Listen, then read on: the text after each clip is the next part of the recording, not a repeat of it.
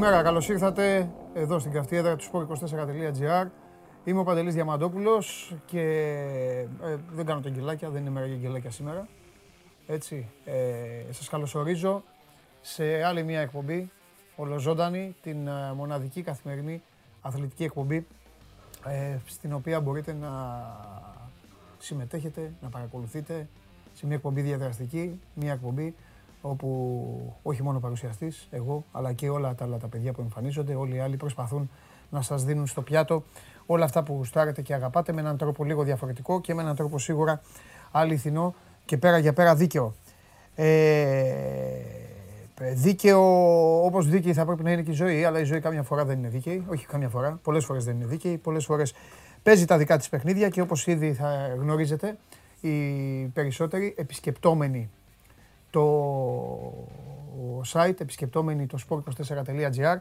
Ε, μια πολύ καλή συνάδελφος ε, και, και φίλη ε, έφυγε από τη ζωή, δεν είναι πια κοντά μας, η, η Γεωργία Παπαδοπούλου. Ε, για τους περισσότερους είναι η σύζυγος του Σταύρου, για όσους δεν την γνωρίζετε. Για κάποιους από εμάς είναι η δική μας Γεωργία, η Γεωργία η οποία ασχολήθηκε από μικρή από τη, με τη δημοσιογραφία, το μικρόβιο άλλωστε από τον uh, μπαμπά της, ο οποίος ήταν και αυτός αξιόλογος ε, δημοσιογράφος, η αδερφή της η Μαρία επίσης, ασχολείται και αυτή είναι στην ΕΡΤ. Ε, η Γεωργία έδωσε μια ε, πολύ σκληρή μάχη ε, με την ε, λευχαιμία, μια μάχη στην οποία στάθηκε παλικάρι, παλικάρι από τα λίγα, Ε, και τελικά δεν τα κατάφερε, ιτήθηκε, αλλά ιτήθηκε με τον δικό της περήφανο τρόπο. Με τη Γεωργία συνεργαστήκαμε στο ξεκίνημα του σπορ είκοσι τέσσερα Radio, ε, είδα και έπαθα για να την πείσω να λέει το αθλητικό δελτίο ειδήσεων. Ε, στην αρχή είχε τους ενδιασμούς της, αν θα τα καταφέρει, ήταν δεδομένο ότι θα τα κατάφερνε.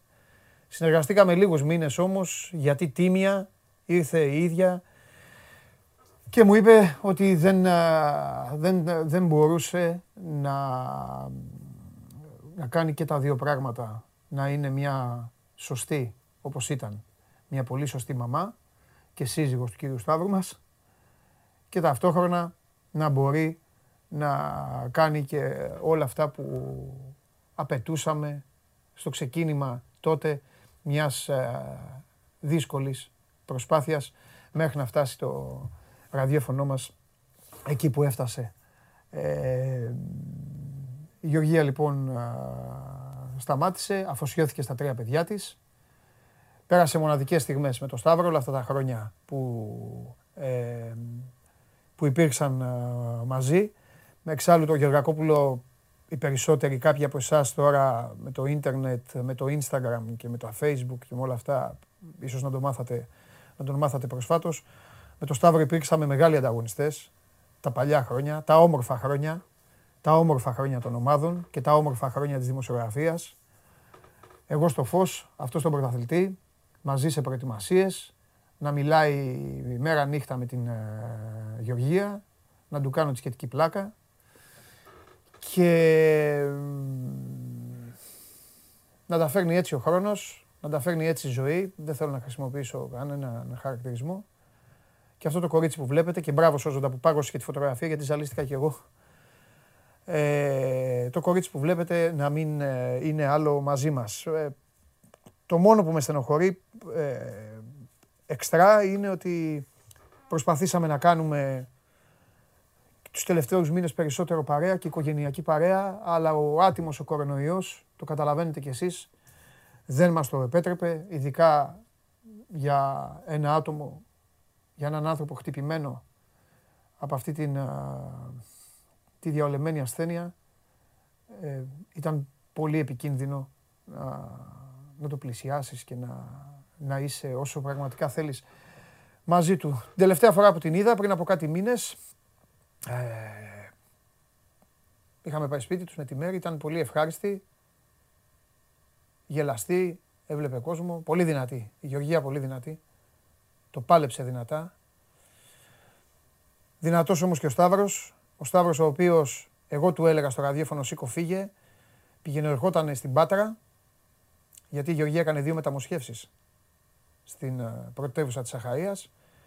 Πήγαινε ερχόταν για να μην λείπει από τις α, εκπομπές. Και φυσικά όσοι δεν γνωρίζατε, εσείς όλοι οι καλοί μας φίλοι και οι καλές μας φίλες, είστε μάρτυρες ε, καθημερινά εδώ στο σώμα στον κορών.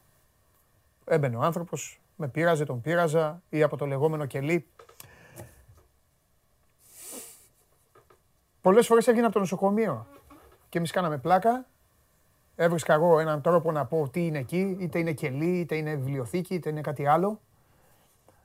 Αλλά ήταν το νοσοκομείο όπου βρισκόταν ο Σταύρος για να, για να προσπαθήσει γι' αυτός να το πολεμήσει από τη δική του πλευρά. Τέλος πάντων. Έτσι είναι η ζωή, όλοι, κάθε σπίτι έχει τα προβλήματά του.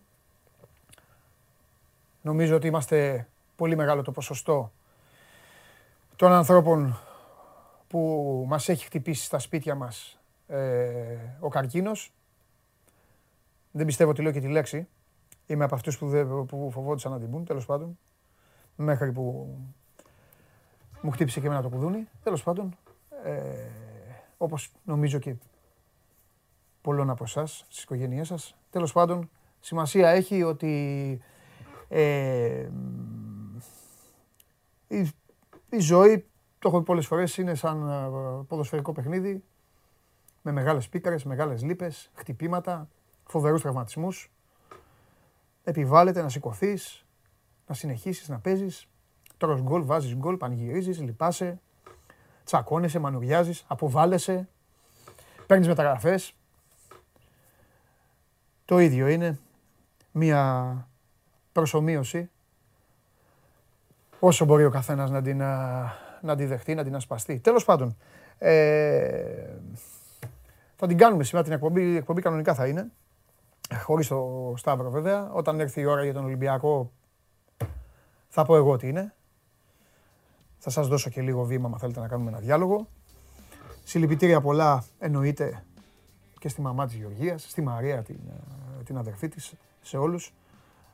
Ε, νομίζω ότι θα πάει κάπου πολύ καλά και εμείς θα πρέπει να είμαστε εδώ, να αντιθυμόμαστε και κυρίως α, να έχει και δύναμη και ο Σταύρος και τα παιδιά να σταθούν, να συνεχίσουν, να τιμήσουν τη μαμά και όλα αυτά που τους δίδαξε και όλα όσα πέρασαν μαζί.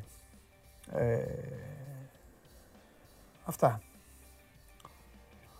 Είμαι τραγικός σε αυτά, να ξέρετε.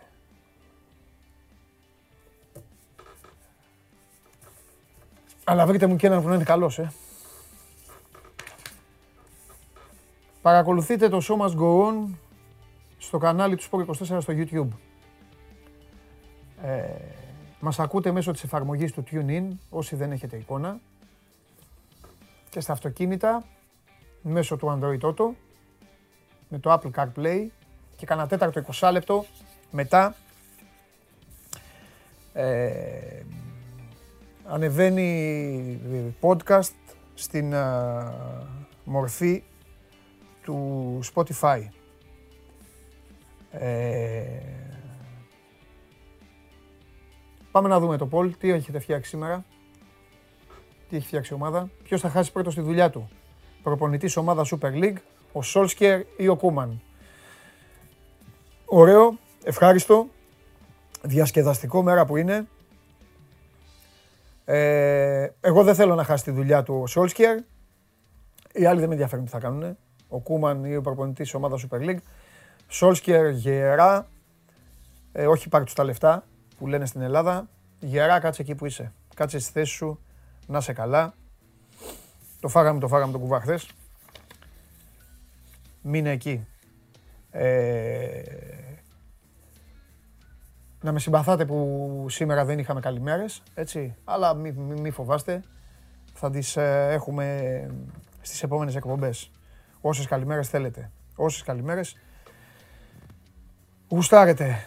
Λοιπόν, ε, ξεκινάμε σιγά σιγά να πούμε για το Champions League, να πούμε τι έγινε χθες, γιατί Έχουμε και σήμερα πράγματα να συζητήσουμε εδώ μαζί. Το τηλέφωνο πάντα δίπλα. Πλησιάζει, είναι, τελευ... είναι η τελική ευθεία των μεταγραφών και όλα τα υπόλοιπα. Ε... Και τελειώνει και η κλεψίδρα για πολλές υποθέσεις. Η ΑΕΚ ακόμη και την τελευταία στιγμή το έκανε το χτύπημά της. Εγώ επέμενα στον Αρναούτογλου. Ο Άρης πάει στο ΚΑΣ για την υπόθεση του Λάσκοφ. Ο Τζιομπάνογλου θα βγει να μας πει τι γίνεται ε, στον ΠΑΟΚ ενόψει Λίνκολν και για τις τελευταίες μεταγραφικές κινήσεις αν υπάρχουν. Και φυσικά στον Ολυμπιακό έχουμε να πούμε για τον Ροντρίγκες, έχουμε να πούμε για τον Σιόβα που ρωτάτε. Και θα πούμε και οι δύο-τρεις σκέψεις του Μαρτίνς για την adverb. Εδώ παρεούλα, εγώ και εσείς, ό,τι θέλετε, στείλτε το στο Instagram, στη σελίδα, όχι στο δικό μου το προφίλ, γιατί δεν τα βλέπω, στο, δεν τα βλέπω τώρα εννοώ, στο, στη σελίδα του Sport είκοσι τέσσερα, πηγαίνετε στα stories και εκεί που λέει μια ερώτηση, ένα σχόλιο στον Παντελή, τα μολάτε και εγώ τα βλέπω. Χθες λοιπόν, στο Champions League είδαμε κάποια πράγματα, κάποια πράγματα ξεχωριστά. Τα αποτελέσματα τα ξέρετε, δεν θα καθίσω τώρα να σας πω εγώ αποτελέσματα. Έτσι, η εκπομπή αυτή είναι πολύ προχώ. Έχει αναπτύξει άλλο επίπεδο, όπως ξέρετε. Για εσάς όλους που την α, λατρεύετε και την α, στηρίζετε. Λοιπόν, η Μπαρτσελόνα, παιδιά, τελευταία φορά που δεν είχε σούτ σε αγώνα ήταν το δύο χιλιάδες τρία δύο χιλιάδες τέσσερα. Από τότε δεκαπέντε χρόνια, δεκαεπτά, ρε, τι δεκαπέντε, δεκαεπτά χρόνια. Από τότε, από τότε έστω, έστω ένα σούτ το έκανε, που δεν έκανε ένα σούτ, έκανε πάρα πολλά. Ε, πάρα πολλά, πάρα πολλά σούτ, πάρα πολλές τελικές. Ε, μεγάλη, μεγάλη στενοχώρια, μεγάλος ο προβληματισμός, όχι μόνο για τον Ντεπάι, αλλά και για πολλούς στην Καταλωνία. Σίγουρα αυτός που δεν στενοχωριέται, σίγουρα αυτός που, δεν, που περνάει καλά, κάθε φορά που βλέπει απέναντί του τη φανέλα της Μπαρτσελώνα, είναι μια άλλη ψυχή. Είναι ο Τόμας Μίλα. Μίλα. Τον βλέπετε εδώ, υψωμένη γροθιά, κοιτάει τον ουρανό. Έξι παιχνίδια έχει αντιμετωπίσει την Μπαρτσελώνα, της έχει βάλει επτά γκολ. Ο Γερμανός. Από κάθε άλλο παίκτη στην ιστορία του κυπέλλου πρωταθλητριών και του Champions League. Ε, ο Μίλλερ είναι αυτός που έχει κάνει τις περισσότερες ζημιές στους φίλους σας, τους Καταλανούς. Είμαι σίγουρος ότι πολλοί, θα τα πούμε και με τον Τζάγλι αυτά στη συνέχεια, πολλοί πάθατε ζημιά από την Τζέλσι, ενώ δεν περιμένατε να κερδίσει μόνο ένα μηδέν. Ο Μεντί πάντως έχει αγωνιστεί σε δεκατρία παιχνίδια του Champions League, νάτος εδώ γίγαντας, κρατώντας την εστία του απαραβίαστη σε δέκα από αυτά τα παιχνίδια. Είναι το δεύτερο καλύτερο ρεκόρ, πρώτος σε αυτό είναι ο Κέιλορ Νάβας που το έχει καταφέρει σε έντεκα μάτς. δέκα είναι τα παιχνίδια του Μεντί, έντεκα είναι του Νάβας. Και πάμε τώρα στο Ελβετία, στο χουνέρι που έπαθε η United. Με μόλις, τους βλέπετε εδώ, πανηγυρίζουν, έτσι ξεκίνησαν, με χαρούλες, ο Σο, ο Μπρούνο Φερνάντες, ο φίλος σας, ο αγαπημένος σας, ο Κριστιάνο Ρονάλντο, η εμφάνιση, η θαλασσο ε, ροζέ εκεί τι είναι. Ξεκίνησαν έτσι τα παλικάρια, στο τέλος κάνανε δύο προσπάθειες για γκολ. Τις λιγότερες που έχουν καταγραφεί στα εκατόν τριάντα οκτώ παιχνίδια που έχει δώσει αυτή η ομάδα από το δύο χιλιάδες τρία δύο χιλιάδες τέσσερα. Με δύο λόγια, με δύο λόγια υπερδιαφημίστηκαν, πήγε και ο Ρονάλντο, έγινε ο χαμός και γράψαν ιστορία. Τις λιγότερες δύο προσπάθειες, δύο προσπάθειες τα τελευταία δεκαεπτά χρόνια. Οι Young Boys έχουν κερδίσει, οι Young Boys έχουν κερδίσει δύο παιχνίδια στην ιστορία τους. Δύο. Τον βλέπετε. Δεν είναι τυχαίο. Δύο νίκες έχουν κάνει. Μία με τη Juventus, μία με τη United. Και στα δύο αυτά μάτς έπαιζε ο Ρονάλντο. Με δύο λόγια, στα γραφεία των Young Boys έχουν την αφίσα του Κριστιάνου. Τέλος πάντων. Πάντως έγινε η τριακοστή έκτη ομάδα, διαφορετική, στην οποία βάζει γκολ ο Ρονάλντο. Για να μην τα λέμε όλα, όλα αρνητικά. Η τριακοστή έκτη ομάδα που του βάζει γκολ. Την ίδια επίδοση έχει μόνο ο φίλος του ο Μέσι. Ο Ρονάλντο και ο Μέσι. Αυτά για το Champions League σε στοιχεία, για όσα είδαν χθες τα ματάκια μας και τα ματάκια σας. Τώρα ξέρω τι περιμένετε να σας πω. Ότι έφαγα τον Ιμπραήμοβιτς. Γιατί εγώ είπα να έχει πρόβλημα στον Αχίλιο. Εγώ είπα να έχει ενοχλήσεις. Και πόσο σοβαρές μπορεί να είναι οι ενοχλήσεις. Και τελικά είναι ενοχλήσεις ή σκέφτηκε που πάει να παίξει. Βάλε την τρία, βάλε το γενικό. Ή σκέφτηκε που πάει να παίξει. Και είπε, άσε λίγο, άσε να μείνω έξω. Έτσι είναι. Πόσοι ποδοσφαιριστές κυκλοφορούν ελεύθεροι? Πάρα πολύ. Και δεν πάει το μυαλό σας. Και ονόματα που ίσως τώρα, άμα τα ακούσετε, θα πείτε, αχ, αυτός γιατί, θα μπορούσε. Για κάποιους άλλους θα πείτε, εντάξει, αυτός ακόμα παίζει. Αλλά έτσι γίνεται κάθε χρόνο. Υπάρχουν και ονοματάκια κρυμμένα στην άμμο, που άμα, άμα, άμα βγουν, μπορεί κάποιος να περάσει, να σκοντάψει πάνω τους και να τα αρπάξει. Δεν θα τα πω όμως μόνος μου αυτά. Θα έρθει και ο Νίκος ο Συριώδης για παρέα και θα τα συζητήσουμε. Θα πήγες εδώ. Γεια σου Νικολάκη. Καλά γόρι μου, καλά. Καλά, εσύ. Με χαρτί φοβερός. Είδα συζητάς για τους ελεύθερους. Ναι, είναι, σε ναι. περίμενα να τα πούμε μαζί. Ναι. Είναι αυτή η φάση στην οποία ε, ακούει κάποιος, mm-hmm. πας σε ένα καφέ με δύο φίλους και σου λένε πες κανένα όνομα ελεύθερου, αρχίζει να τους λες και σου λένε έλα ρε, ναι, ναι, ναι, είναι ελεύθερος, ναι. Έλα ρε, δεν έχει ομάδα αυτός. Ναι, ναι, ναι. Ή πω ρε, τι μου θύμιζες τώρα, πού mm. παίζει. Τον έχεις... Ή ακόμα παίζει αυτός ακόμα. Ναι. Ή πολλές φορές το θυμάσαι με την προ προηγούμενη ομάδα ναι. του που σου έχει στιγματιστεί το ημιξί σου, μείνει στο μυαλό και έχει αλλάξει και μια-δύο ομάδες πολλές φορές. Ναι, ναι, ναι. Από, ναι. Τις πιο, από τις πιο, από τις πιο όμορφες ε, ιστορίες. Ε, επειδή ξέρω θα με ρωτήσεις για το Σιόβα, ναι. στη συνέχεια θα, θα πω εξέλιξη για το Σιόβα γιατί η κλεψίδρα αδειάζει. αδειάζει. Οπότε μείνετε εδώ. Όταν θα έρθει μετά η ώρα. Είναι πάντως στη λίστα, αλλά δεν ναι. θα τον βάλω γιατί το ξέρεις, τα ξέρεις καλύτερα τα πράγματα εσύ. Ναι. Λοιπόν, να πούμε λίγο, να ξεκινήσουμε αναθέση. Πάμε τερματοφύλακες. Έχουμε δύο. Το Ανδρέας Γιαννιώτης, τη Μακάμπι Τελαβίβ. Θυμίζουμε ότι ήταν το hot prospect του Ολυμπιακού. Δεν βγήκε. Δέχε δεύτερο το ΣΑ. Μπαίνει κάποια στιγμή ο ΣΑ, δεν ξαναβγήκε. Ε, θα έμπαινε σίγουρα. Ήταν μωρέ μια. Το έλεγα στο Γουλή. Ήταν μια ιστορία Μπρινιόλη.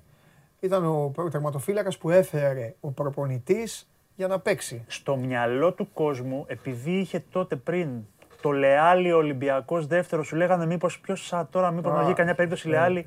Πιστεύω ότι ο, ο Γιαννιώτης ήταν μια περίπτωση που ήθελε να στηριχθεί ο Ολυμπιακός και να ο βγάλει έναν Έλληνα τερματοφύλακα. Ο Γιαννιώτης ήταν, πολύ σωστά το είπες, ο Γιαννιώτης ήταν ένα από τα στοιχήματα, τα, τα σωστά στοιχήματα της διοίκησης, του οργανισμού του Ολυμπιακού. Αλλά εντάξει. Δεν είχε βγει ο Καπίνο και λέγανε να στηρίξουμε τη νέα επιλογή Έλληνα τερματοφύλακα. Πήγε στην Μακάμπη, πήγε στον Ατρόμητο. Ε, είναι αυτή τη στιγμή ελεύθερος. Και νέο παιδί. Ελεύθερος. Ναι, εντάξει. Ναι. Και καλός τερματοφύλακας. Μπορεί να βρει ο Νίκος Γιανακόπουλος, πανετολικό, ελεύθερος επίσης στα είκοσι οκτώ του χρόνια. Αυτοί οι δύο έτσι τερματοφύλακες. Τώρα να πούμε ότι αν έχει κλείσει κανένας την τελευταία μισή μία ώρα και δεν το γνωρίζουμε. Δεν μπορεί να το γνωρίζουμε. Μακάρι κιόλας να κλείσει και ας μην το πεις σιγά. Ακραία μπακ, Γιώργος Γκαλίτσιος, από Ανόρθωση. Χρόνια τον είχαμε στο μυαλό μας εκεί, Λάρισα, Ολυμπιακό, Βέλγιο, μετά πολλά χρόνια δυσήματα, δυσήματα περίεργα ναι. αυτά, διεθνές με την εθνική ομάδα επίσης. Ε, Χωσέ Χολέμπας.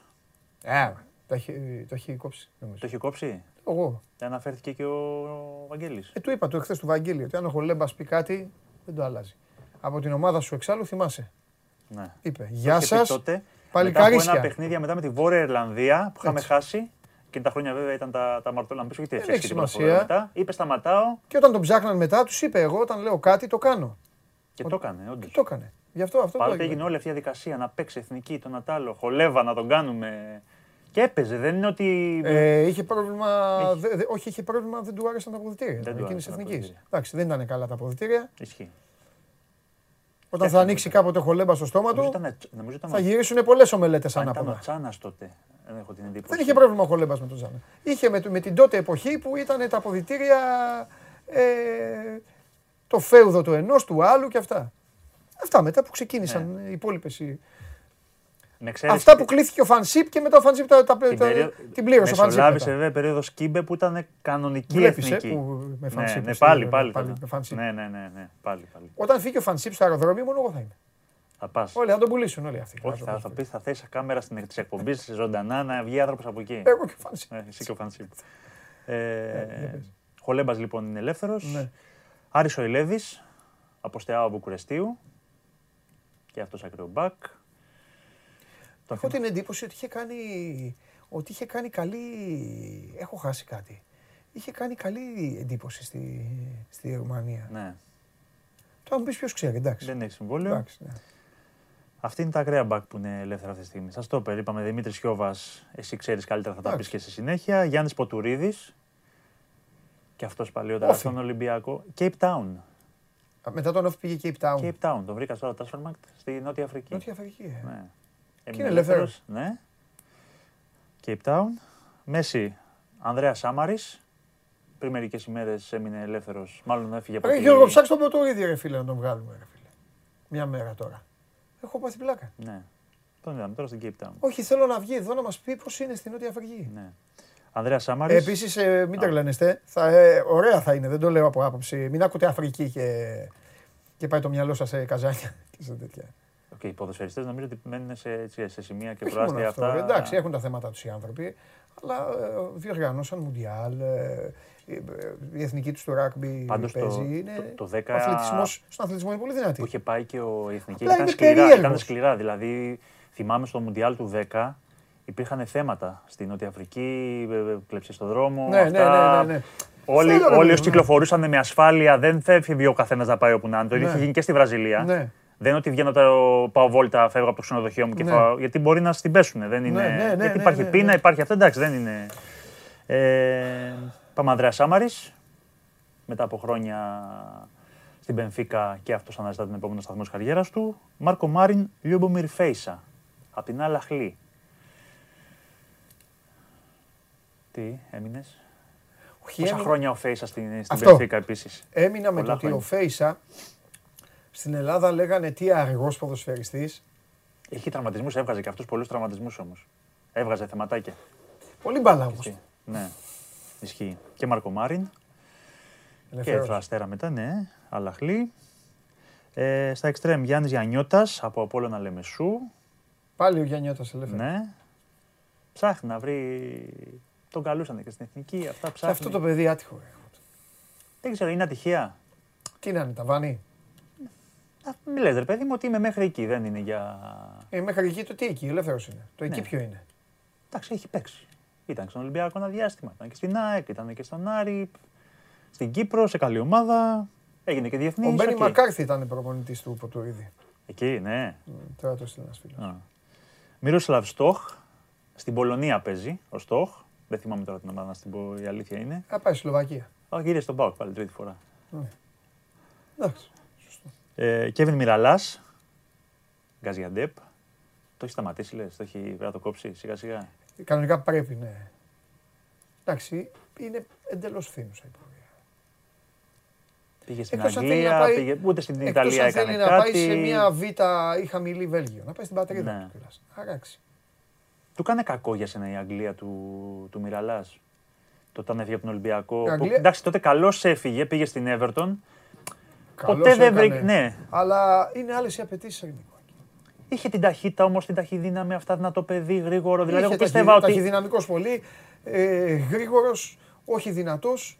Ναι. Ε, εντάξει, γκρινιαρούλης. Δεν ήταν για σένα για επίπεδο Everton και πάνω, δηλαδή για αυτό το επίπεδο να το παίξει στην Αγγλία. Μιραλάς, το επίπεδο του Μιραλάς ήταν να πήγαινε. Η ατυχία του είναι ότι πήγε στην Everton και δεν πήγε στη Φιωρεντίνα που πήγε πιο μετά. Ναι. Έχασε χρόνια, θες να πεις. Όχι, νομίζω θα του ταιριάζει περισσότερο το καμπιονάτο. Του καλού Μιραλάς. Mm-hmm. Ο καλός Μιραλάς βρέθηκε στην Πρέμιερ. Με τη φορά του Ολυμπιακού εννοείς εκείνη τη διετία εκείνη την καλή. Πήγαινε στην Ιταλία. Πήγαινε στην Ιταλία. Ναι, πήγαινε σε μία από αυτές της Ιταλίας. Από την τρίτη θέση και κάτω.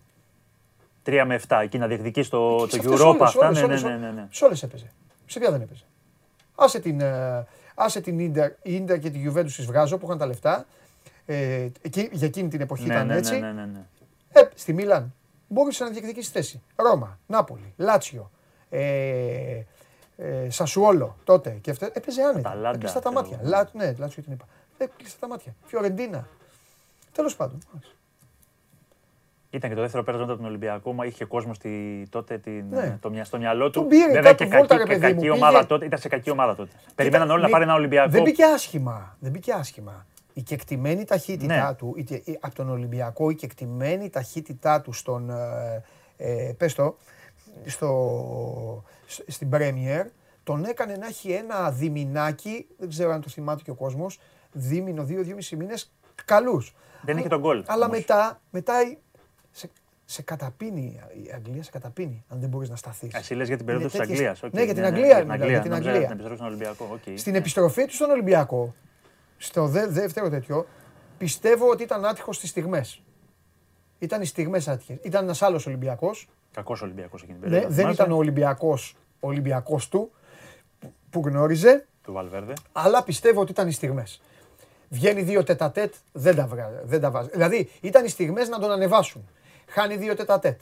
Σε ένα μάτς με την ΑΕΚ ή τον ΠΑΟΚ, σε ένα από τα δύο δεν θυμάμαι, βγαίνει από αριστερά, κάνει τέλεια φάση, τη βγάζει στο Φορτούνι, πλασάρει ο Φορτούνις, τέρμα τερματοφύλακας και η μπάλα πάει out. Πάνω στον τερματοφύλακα, δεν θυμάμαι. Εκεί να πεις assist τα αυτά, να το ναι, να πάρει ναι, όλα ναι, τα πάνω. Εκεί παίρνει και αυτό στο. Παίρνει εκεί. Ε, εντάξει, ε, δεν θέλει και πολύ. Περίμενε τότε ο κόσμος του Ολυμπιακού ότι θα έρθει, θα γυρίσει ο Μιραλάς και θα πάρει, θα, θα σηκώσει όλο, όλο αυτό το βάρος. Ναι, ναι, ήταν, ναι. Θα σηκώσει μια ομάδα ναι. που εκείνη ήταν κακοφτιαγμένη, ναι. κακά έτσι. αποτελέσματα κλπ. Λοιπόν, ε, και επιθετική Πέτρος Γιακουμάκης, τον Ατρόμητο και Αλεξάνδρ Πρίγιοβιτς, Αλ Ιτιχάντ. Δεν βγήκε ποτέ αυτή η μεταγραφή από τον ΠΑΟΚ στους Άραβες. Δεν πήγε ποτέ. Ναι, τον Ιούλιο. Το όνομα του. Ακούστηκε πάλι για τον Πάο. Το πρώτο που μόλις γύρισε ο Λουτσέσκου, το πρώτο όνομα που λέγαμε. Είναι κάποια ονόματα, ρε παιδί μου, που με την πρώτη ευκαιρία πάντα θα μπουν στα. Δεν ξέρω πόσο ισχύουν ή πόσο δεν ισχύουν, αλλά μπαίνουν κατευθείαν στο ρεπορτάζ. Όσο έχουμε, έχουμε δεκαπέντε. Έχουμε ακόμα δύο μέρες για Ελλάδα. Γιατί αυτοί όλοι που σας είπε ο Νίκος ή κάποιοι από αυτούς μπορεί να πάνε, έχουν διαφορετικές ημερομηνίες. Στην Ισπανία πας όποτε θες. Η Τουρκία είναι μέχρι το τέλος του μήνα, νομίζω. Ε, κράτα αυτή τη λίστα. Ναι. Για να δούμε ποιοι θα μείνουν μπουκάλα ή ποιοι τελευταία στιγμή θα πάνε κάπου. Είναι δύσκολο πάντως να μένεις χωρίς ομάδα. Ε, δηλαδή να... Και να θες να παίξεις. Και να θες να παίξεις και λοιπά. Τι θα κάνεις. Δεν ξέρω μετά αν σε θυμούνται εύκολα το Γενάρη. Ε, ναι, δηλαδή όταν δεν, δεν πας σε σύλλογο, δεν ξέρω το Γενάρη πόσο εύκολα να σε θυμηθούν και να σε πάρουν. Μετά, Νίκο μου, χάνει τη χρονιά, μετά, μετά, Νίκο μου, η λύση, η λύση είναι αν δεν το κόψεις. Αν δεν σε πάρει κάτω βόλτα. Ένας που είναι είκοσι οκτώ, είκοσι εννιά, τριάντα δεν πάρει το κόψη. Θα σου πω τι κάνουνε. Θα σου πω τι κάνουνε. Είτε με δική τους σχέση προσωπική, είτε μέσω ατζέντιδων. Οι ατζέντιδες όλοι έχουν και κάποιους προπονητές. Συμφωνούν και πηγαίνουν, εννοείται όχι χρήματα, τίποτα. Συμφωνούν και πηγαίνουν σε μια ομάδα και κάνουν προπόνηση. Και εκεί ή είναι τυχεροί και η ομάδα αυτή κάτι συμβαίνει. Δένονται αυτά τα παιδιά μαζί ε, και τους κρατάνε, μετά τον κρατάνε τον μπέκ, του κάνουν ένα συμβολαιάκι το Γενάρη mm-hmm. ή επειδή είναι πεζούμενος, πηγαίνει το Γενάρη σε ομάδα άλλη. Ναι. Σου λέει έχει προπονήσει, έχει αυτά, έχει ναι, ρυθμό, ναι, λίγο προπονήσει. Ναι, η μόνη τους τύχη όμως είναι να πάνε να κάνουν προπονήσει, ναι. Πρέπει να πάνε κάπου. Δεν έχεις ακούσει, πόσες φορές έχεις ακούσει που λένε αυτό. Δηλαδή, ο Κυριάκος Παπαδόπουλος. Ναι, ισχύει, στον Ατρόμητο. Ισχύει, ισχύει, ισχύει. Είχε προπονηθεί στο, στον Παναθηναϊκό, αν δεν κάνω λάθος. Ναι. Ε, δεν θέλω, μην λέω τώρα ναι, λάθος ναι. ομάδες. Πολύ, πολύ. Θυμάμαι στον μπάσκετ όταν είχε ο Μάνι Χάρης, ήταν είχε κάνει προπονήσεις νομίζω με τον Ολυμπιακό. Ναι. ναι. Θυμάμαι μια περίοδο. Ναι. Σου λέω τώρα μου ήρθε. Ναι, ναι, ναι, ναι, ναι. Πολύ, πολύ το κάνουν αυτό. Εντάξει, και σου λένε και οι προπονητές. Σε κάποιους προπονητές δεν χωράνε. Κυριάκος στον Παναθηναϊκό από την Οκυρία που σε, κα... ναι. σε κάποιους δεν χωράνε, έχουν είκοσι πέντε είκοσι έξι άτομα. Mm-hmm. Αλλά αν είσαι εσύ ο προπονητής και εγώ είμαι ο ατζέντη σου, mm-hmm. τον πάρεις τον παίκτη. Σου πω, Ελανικό, πρέπει να τον, να τον δώσω κάπου, πρέπει ναι. να μείνει. Ε, δεν... Θα πας στη διοίκηση, θα πεις ρε παιδιά. Δώσε ένα συμβόλαιο, αυτά λίγα. Τι συμβόλαιο. Δεν κάνει συμβόλαιο. Α, εσύ προπονείς. Ναι, λέω για μετά, ρε παιδί μου, όταν τον κρατήσουν αυτά. Μετά δεν, εντάξει, μετά δεν είναι. Δεν παίζει και το κεφάλι σου. Ξέρει η διοίκηση ότι το κονέ είναι του μάνατζερ. Μετά πρέπει να αξίζει. Άμα αξίζει, θα σου δεν λέει όχι κάποια διοίκηση. Αυτά είναι ωραία κουβέντα που κάνουμε για να μαθαίνει και ο κόσμος πώς γίνεται. Πώς γίνουν τα παιχνίδια. Αυτά. Σε ευχαριστώ πάρα πολύ, Νίκο μου. Να είστε καλά. Να είστε καλά. Καλή συνέχεια. Να είστε καλά, Νίκο. Να είστε καλά. Αυτά είναι τα ονόματα ε, παιδιών, Ελλήνων και ξένων, που τους, ε, που τους έχετε γνωρίσει στο ελληνικό πρωτάθλημα, που τους γνωρίζετε και που αυτή τη στιγμή που μιλάμε δεν έχουν ε, ομάδα. Τι να κάνουμε. Ο καθένας έχει τα βάσανά του, εδώ που τα λέμε.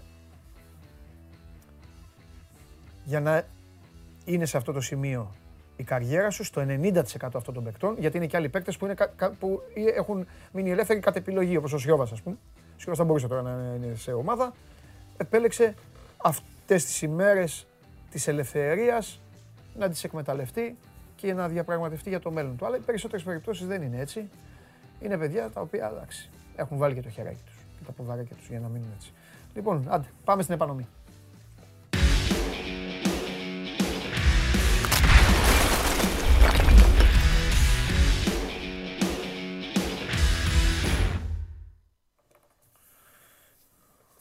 Χαίρετε. Ε, κοντά μας ο Δημήτρης Χαλιάπας, θα μου πεις για τους Young Boys, ο οποίος είχε το σθένος, έχει το σθένος και δεν θα του πω κουβέντα, δεν θα του πω κουβέντα γιατί τον πεσμένο κάτω δεν τον κλωτσάς ποτέ, είναι αρχή αυτό.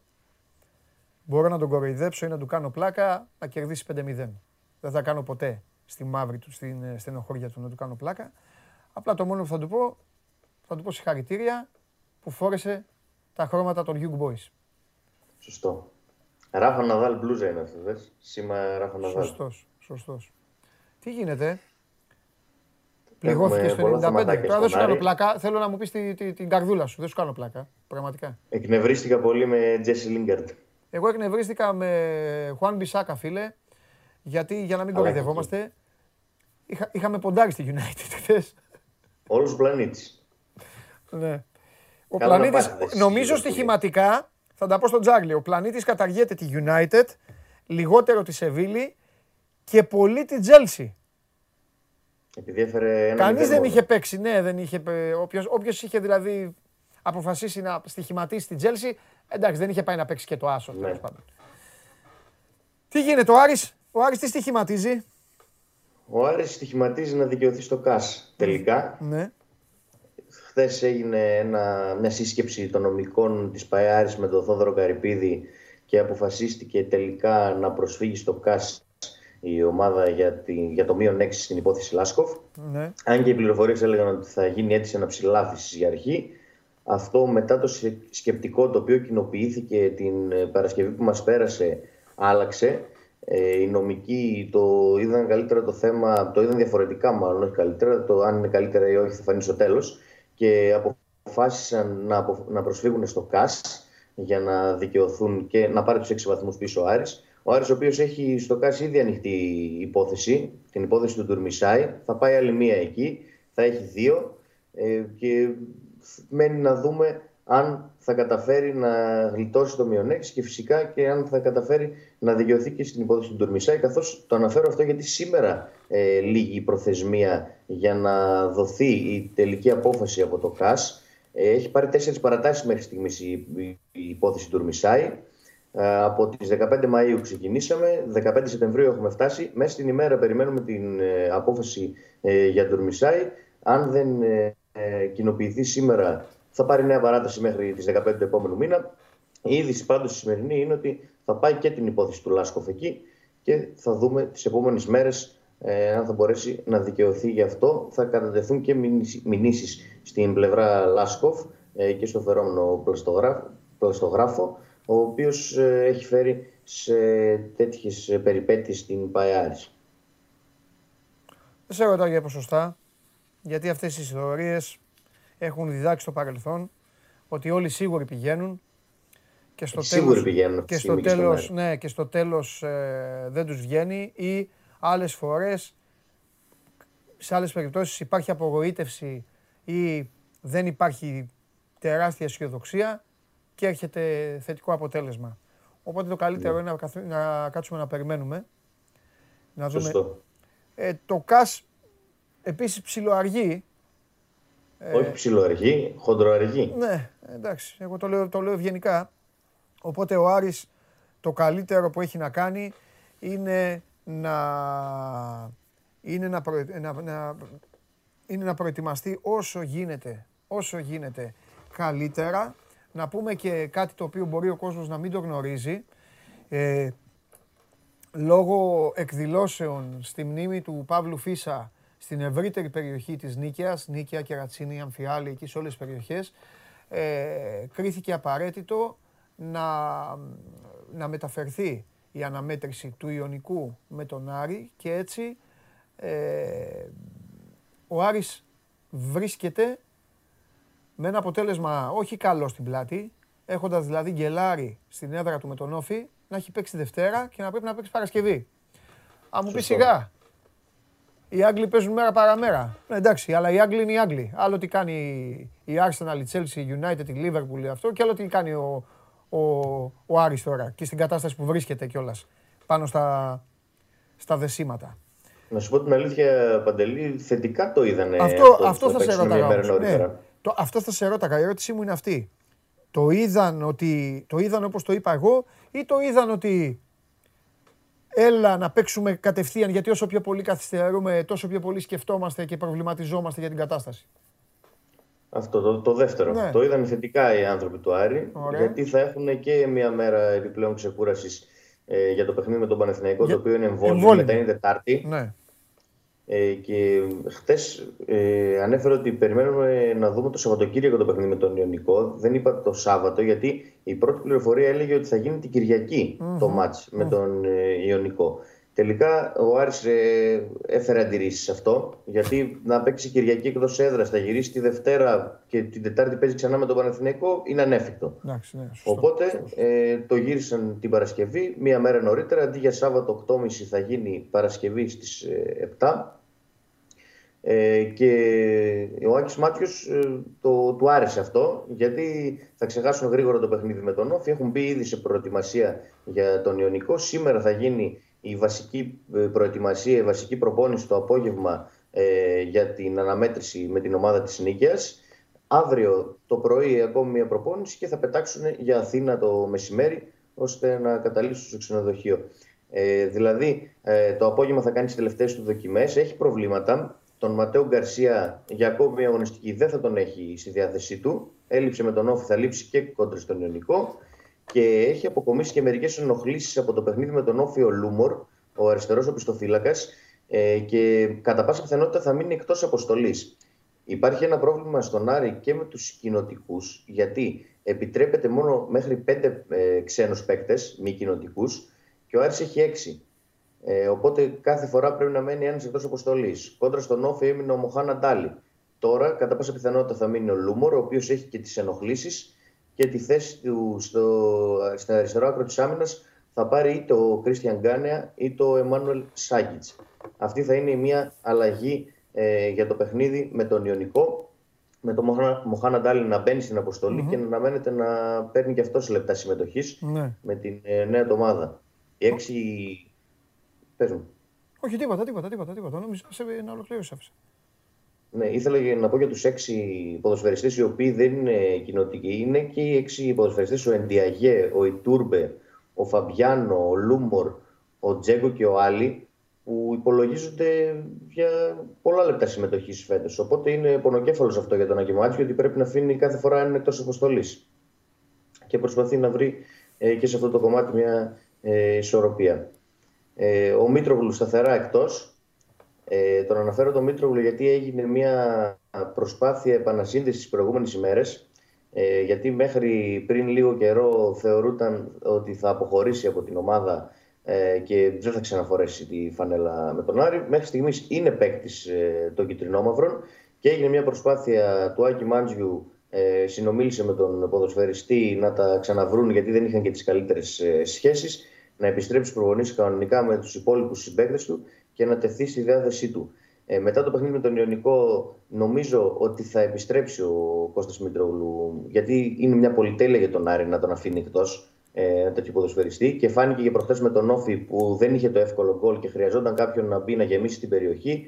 και γι' αυτό μετά το μάτς με τον Όφη έγινε μια τέτοια συζήτηση και οι δύο πλευρές φαίνονται αρχικά να είναι θετικές ώστε να δώσουν μια νέα αρχή ε, στη σχέση τους. Περιμένουμε τις επόμενες μέρες να το δούμε. Έτσι είναι, είναι αυτό που λέμε. Ποτέ δεν ξέρεις. Μια ιστορία αλλάζει από ένα παιχνίδι. Από ένα παιχνίδι. Μπορεί, το, μπορεί να έχει βάλει τρία γκολ ο Άρης στον Όφη και το τηλεφώνημα αυτό να μην γινόταν ποτέ. Ναι. Ποτέ δεν ξέρεις. Ο, ο Άρης έχει πέντε επιθετικούς. Έχει και τον Κρίστιαν Λόπεθ, ο οποίος ε, τραυματίστηκε, είχε χιαστό πέρσι ναι. που πήγε δανεικό στην Καρταχένα στην Ισπανία. Και στο τέλος ο, ο, ο Μάνος, και στο τέλος ο Μάνος, ο, Μάνος, ο γίγαντας παίζει για να βγάζει το φίδι από την τέπα. Ακριβώς. Πάντα. Ακριβώς. Για να δούμε. Φιλιά, Δημήτρη, τα λέμε αύριο. Καλή συνέχεια. Γεια σου, Δημήτρη. Δημήτρης Χαλιάπας για ό,τι νεότερο στον Άρη και αύριο ακόμη περισσότερα. Επαναλαμβάνω, ο Άρης την προηγούμενη εβδομάδα τον περιμέναμε να τον δούμε και λέγαμε θα παίξει Δευτέρα. Τώρα. Το ξαναλέω, όσοι θέλετε, ε, Παρασκευή εφτά η ώρα, ε. Μπορώ να πάω καμιά βολτούλα. Θα περάσω να δω λίγο μπαλίτσα. Ιωνικός Άρης, στην ε, Νεάπολη.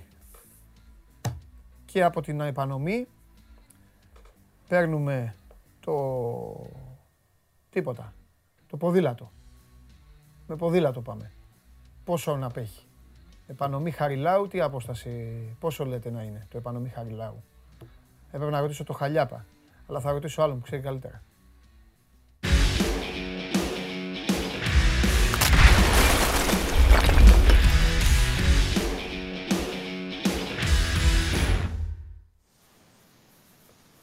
Έλα.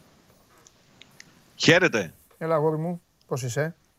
Με ποδήλατο δεν έρχεσαι στο σπίτι μου από την επανομή, να ξέρεις. Δεν αντέχεις, είναι μακριά. Ε, κύριε, όπως θα λέγει και στο δικαστήριο, μόλις ομολόγησε. Τι. Εντάξει. Τι είπα εγώ πριν. Είπα πόσο να απέχει με ποδήλατο, τάδε με τάδε. Και βγήκε και είπε, στο σπίτι μου δεν έρχεσαι από την επανομή. Παγίδα. Καμία παγίδα. Εγώ απλά κουβέντα κάνω, εσύ έπεσες μέσα. Τι κάνουμε, τι γίνεται. Κοίταξε, θα, μιλήσουμε είναι... για... θα μιλήσουμε για Lincoln. Τι να πούμε για Lincoln. Ή για μεταγραφές, ξέρω εγώ. Τον... Για τον Αβραάμ Lincoln μπορούμε να πούμε πολλά. για... Ναι. για αυτή την ομάδα του Γιβραλτάρ. Δεν μπορούμε να πούμε τίποτα ναι. σχεδόν. Ε, μιλάμε για ημιεπαγγελματίες, ποδοσφαιριστές που ναι. το πρωί κάνουν άλλη δουλειά και το απόγευμα παίζουν ποδόσφαιρο. Εντάξει, δεν νομίζω ότι είναι κριτήριο ούτε ακόμη και η επικράτηση σε ένα παιχνίδι must win. Ναι. Γιατί ο ΠΑΟΚ πρέπει να κερδίσει αυτό το παιχνίδι. Όποιος χάσει βαθμούς με τη Lincoln βάζει το κεφάλι του στον τουρβά για το θέμα της πρόκρισης, έτσι. Ναι. Αλλά ό,τι και να γίνει την Πέμπτη το βράδυ, δεν νομίζω ότι θα είναι κριτήριο ανάκαμψης. Το κριτήριο ανάκαμψης για μένα είναι η Κυριακή, στην Τρίπολη, εκεί. Θα κριθεί αν ο ΠΑΟΚ έχει ξεπεράσει την ήττα από τον Πας Γιάννενα. Ο ΠΑΟΚ πήγε από χθες στο Γιβραλτάρ.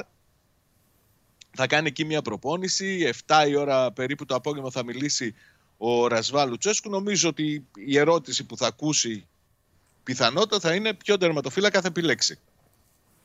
Και για το σημερινό παιχνίδι και για το παιχνίδι της Κυριακής. Κακό αυτό για μια ομάδα, κακό αυτό. Πολύ κακό, πολύ κακό, αλλά, αλλά μόνοι τους μπήκανε σε αυτή τη θέση. Κατάλαβες. Τον Ανδρέα Γιαννιώτη θα τον έπαιρνε ο ΠΑΟΚ που είναι ελεύθερος.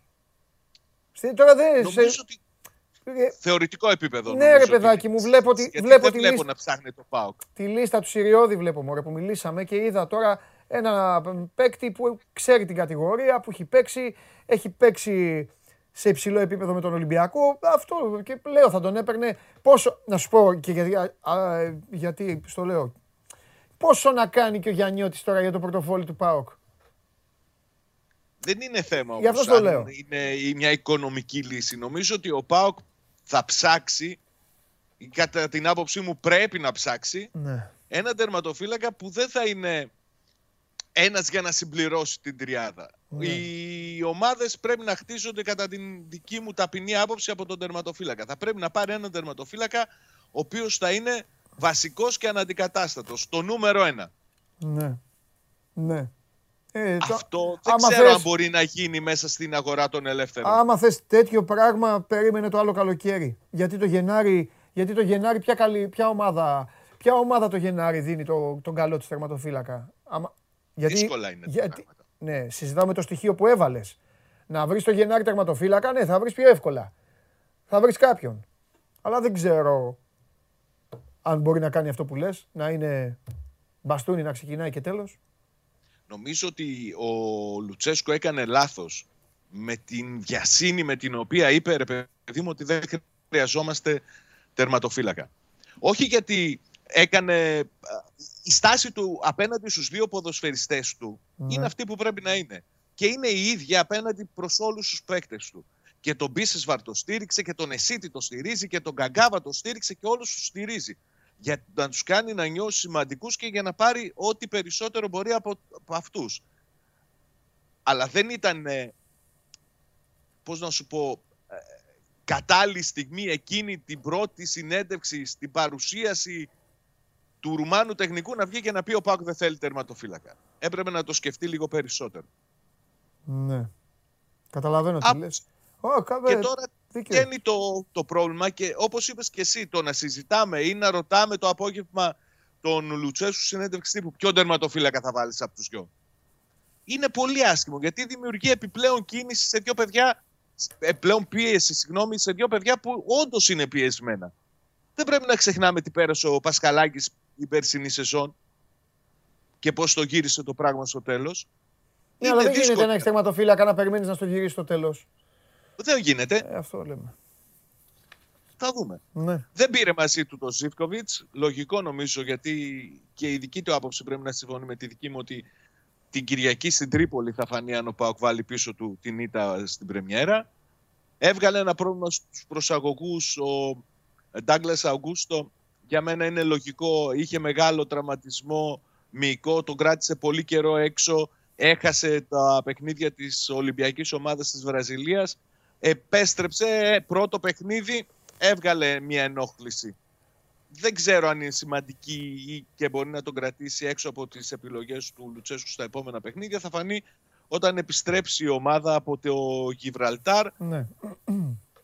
Βλέποντας και την κατάσταση που θα δημιουργηθεί εκεί. Ναι. Ε, υπάρχουν για μένα ερωτηματικά για την δεκάδα. Ερωτηματικό δεν είναι ο κύριος που πέρασε, ο Κούρτιτς, νομίζω ότι θα ξεκινήσει από την αρχή στα χάφ, αφού λείπει και ο Ντάγκλας Αυγούστο μαζί με τον Σφάμπ. Από εκεί και πέρα, για μένα πάντα είναι ερωτηματικό ποιος από τους νεοφερμένους, αυτούς τους τελευταίους τρεις που ήρθαν τις τελευταίες ημέρες των μεταγραφών, θα κάνει πρώτος την εμφάνισή του ως βασικός. Ναι. Υπάρχουν πληροφορίες ότι και με τους τρεις και με τον Κούρτιτς είχε μια επικοινωνία ο Ιβάν Σαβίδης μετά την ήττα από τα Γιάννενα. Περισσότερο γνωριμίας, γιατί δεν είχε μιλήσει μαζί τους. Αν είναι πραγματικές αυτές οι πληροφορίες, δείχνει ότι ο Σαβίδης προσπαθεί και αυτός με τον τρόπο του να βοηθήσει και τους νέους ποδοσφαιριστές να, να εγκλιματιστούν στην ομάδα, γιατί για μένα είναι πολύ σημαντική η γρήγορη προσαρμογή και των τριών αυτών παιδιών. Mm-hmm. Εγώ πιστεύω ότι ο ΠΑΟΚ δεν κάθεται ήσυχος. Τι εννοείς? Πιστεύω ότι ψάχνεται. Αλίμονα δεν ψάχνεται. Γενικά, όχι για τερματοφύλακα. Ναι.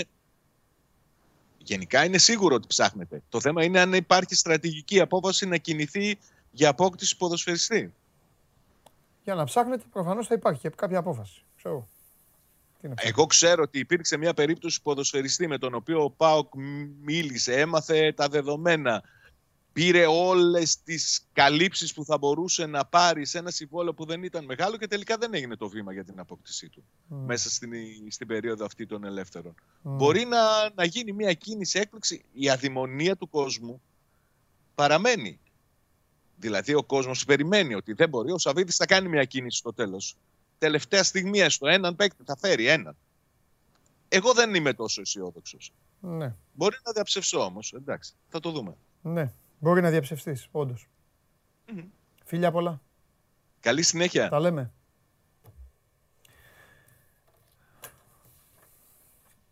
Ακόμα και μία ώρα είναι πολύ στο ποδόσφαιρο. Πόσο μάλλον δύο μέρες.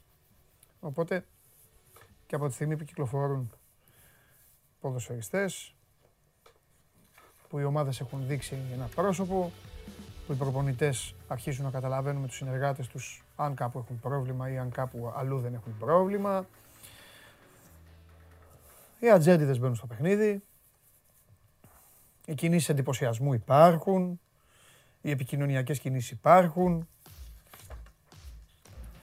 Τίποτα δεν πρέπει να αποκλείεται.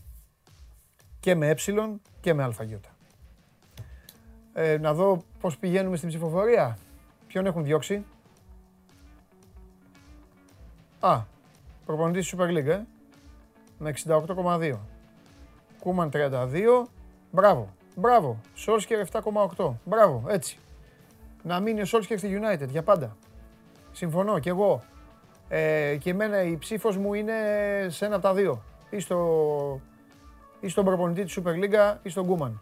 Συνεχίστε εσείς να ψηφίζετε σπορ είκοσι τέσσερα τελεία τζι άρ, κάθετος vote και αφήστε τον ξανθό άγγελο, το χαμογελαστό παιδί, το δολοφόνο με το αγγελικό χαμόγελο, τον γιο σε εισαγωγικά του Σερ Άλεξ, το σκανδιναβό killer, τον, τον φωνιά της τελευταίας στιγμής,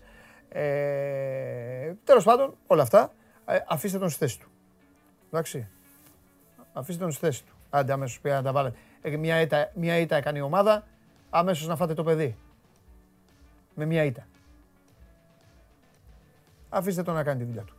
Σας αρέσει να καρφώνετε ή να βάζετε γκολ με εκτέλεση φάουλ? Είστε από αυτούς που ο κρυφός τους καημός είναι να παίρνουν συνεντεύξεις ή απλά θέλετε να διασκεδάζετε με τις ομάδες και να πανηγυρίζετε μαζί τους από την εξέδρα? Σε όποια κατηγορία και να νίκετε, είστε οι άνθρωποι μας και είμαστε οι δικοί σας άνθρωποι. Βάλτε φαντασία, κέφι και λίγο χρόνο. Φτιάξτε ένα βίντεο και στείλτε το σε αυτή τη διεύθυνση. Θα το περιποιηθούμε, θα το εκτιμήσουμε, θα το απολαύσουμε, θα το εμφανίσουμε και ποιος ξέρει. Μπορεί στο τέλος να είναι το δικό σας βίντεο που θα πάρει ένα μεγάλο δώρο. Γιατί το show must go on ξέρει να εκτιμά αυτούς που παίζουν καλή μπάλα.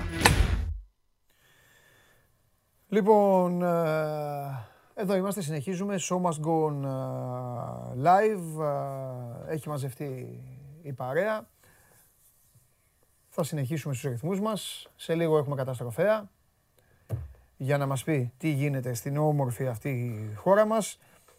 Ο κόσμος της ΑΕΚ έχει στείλει πολλά μηνύματα, θα τα συζητήσω με τον Βαγγέλη, έχει ανοίξει η όρεξη των φίλων της ΑΕΚ και δεν θέλουν να σταματήσουν οι μεταγραφικές κινήσεις.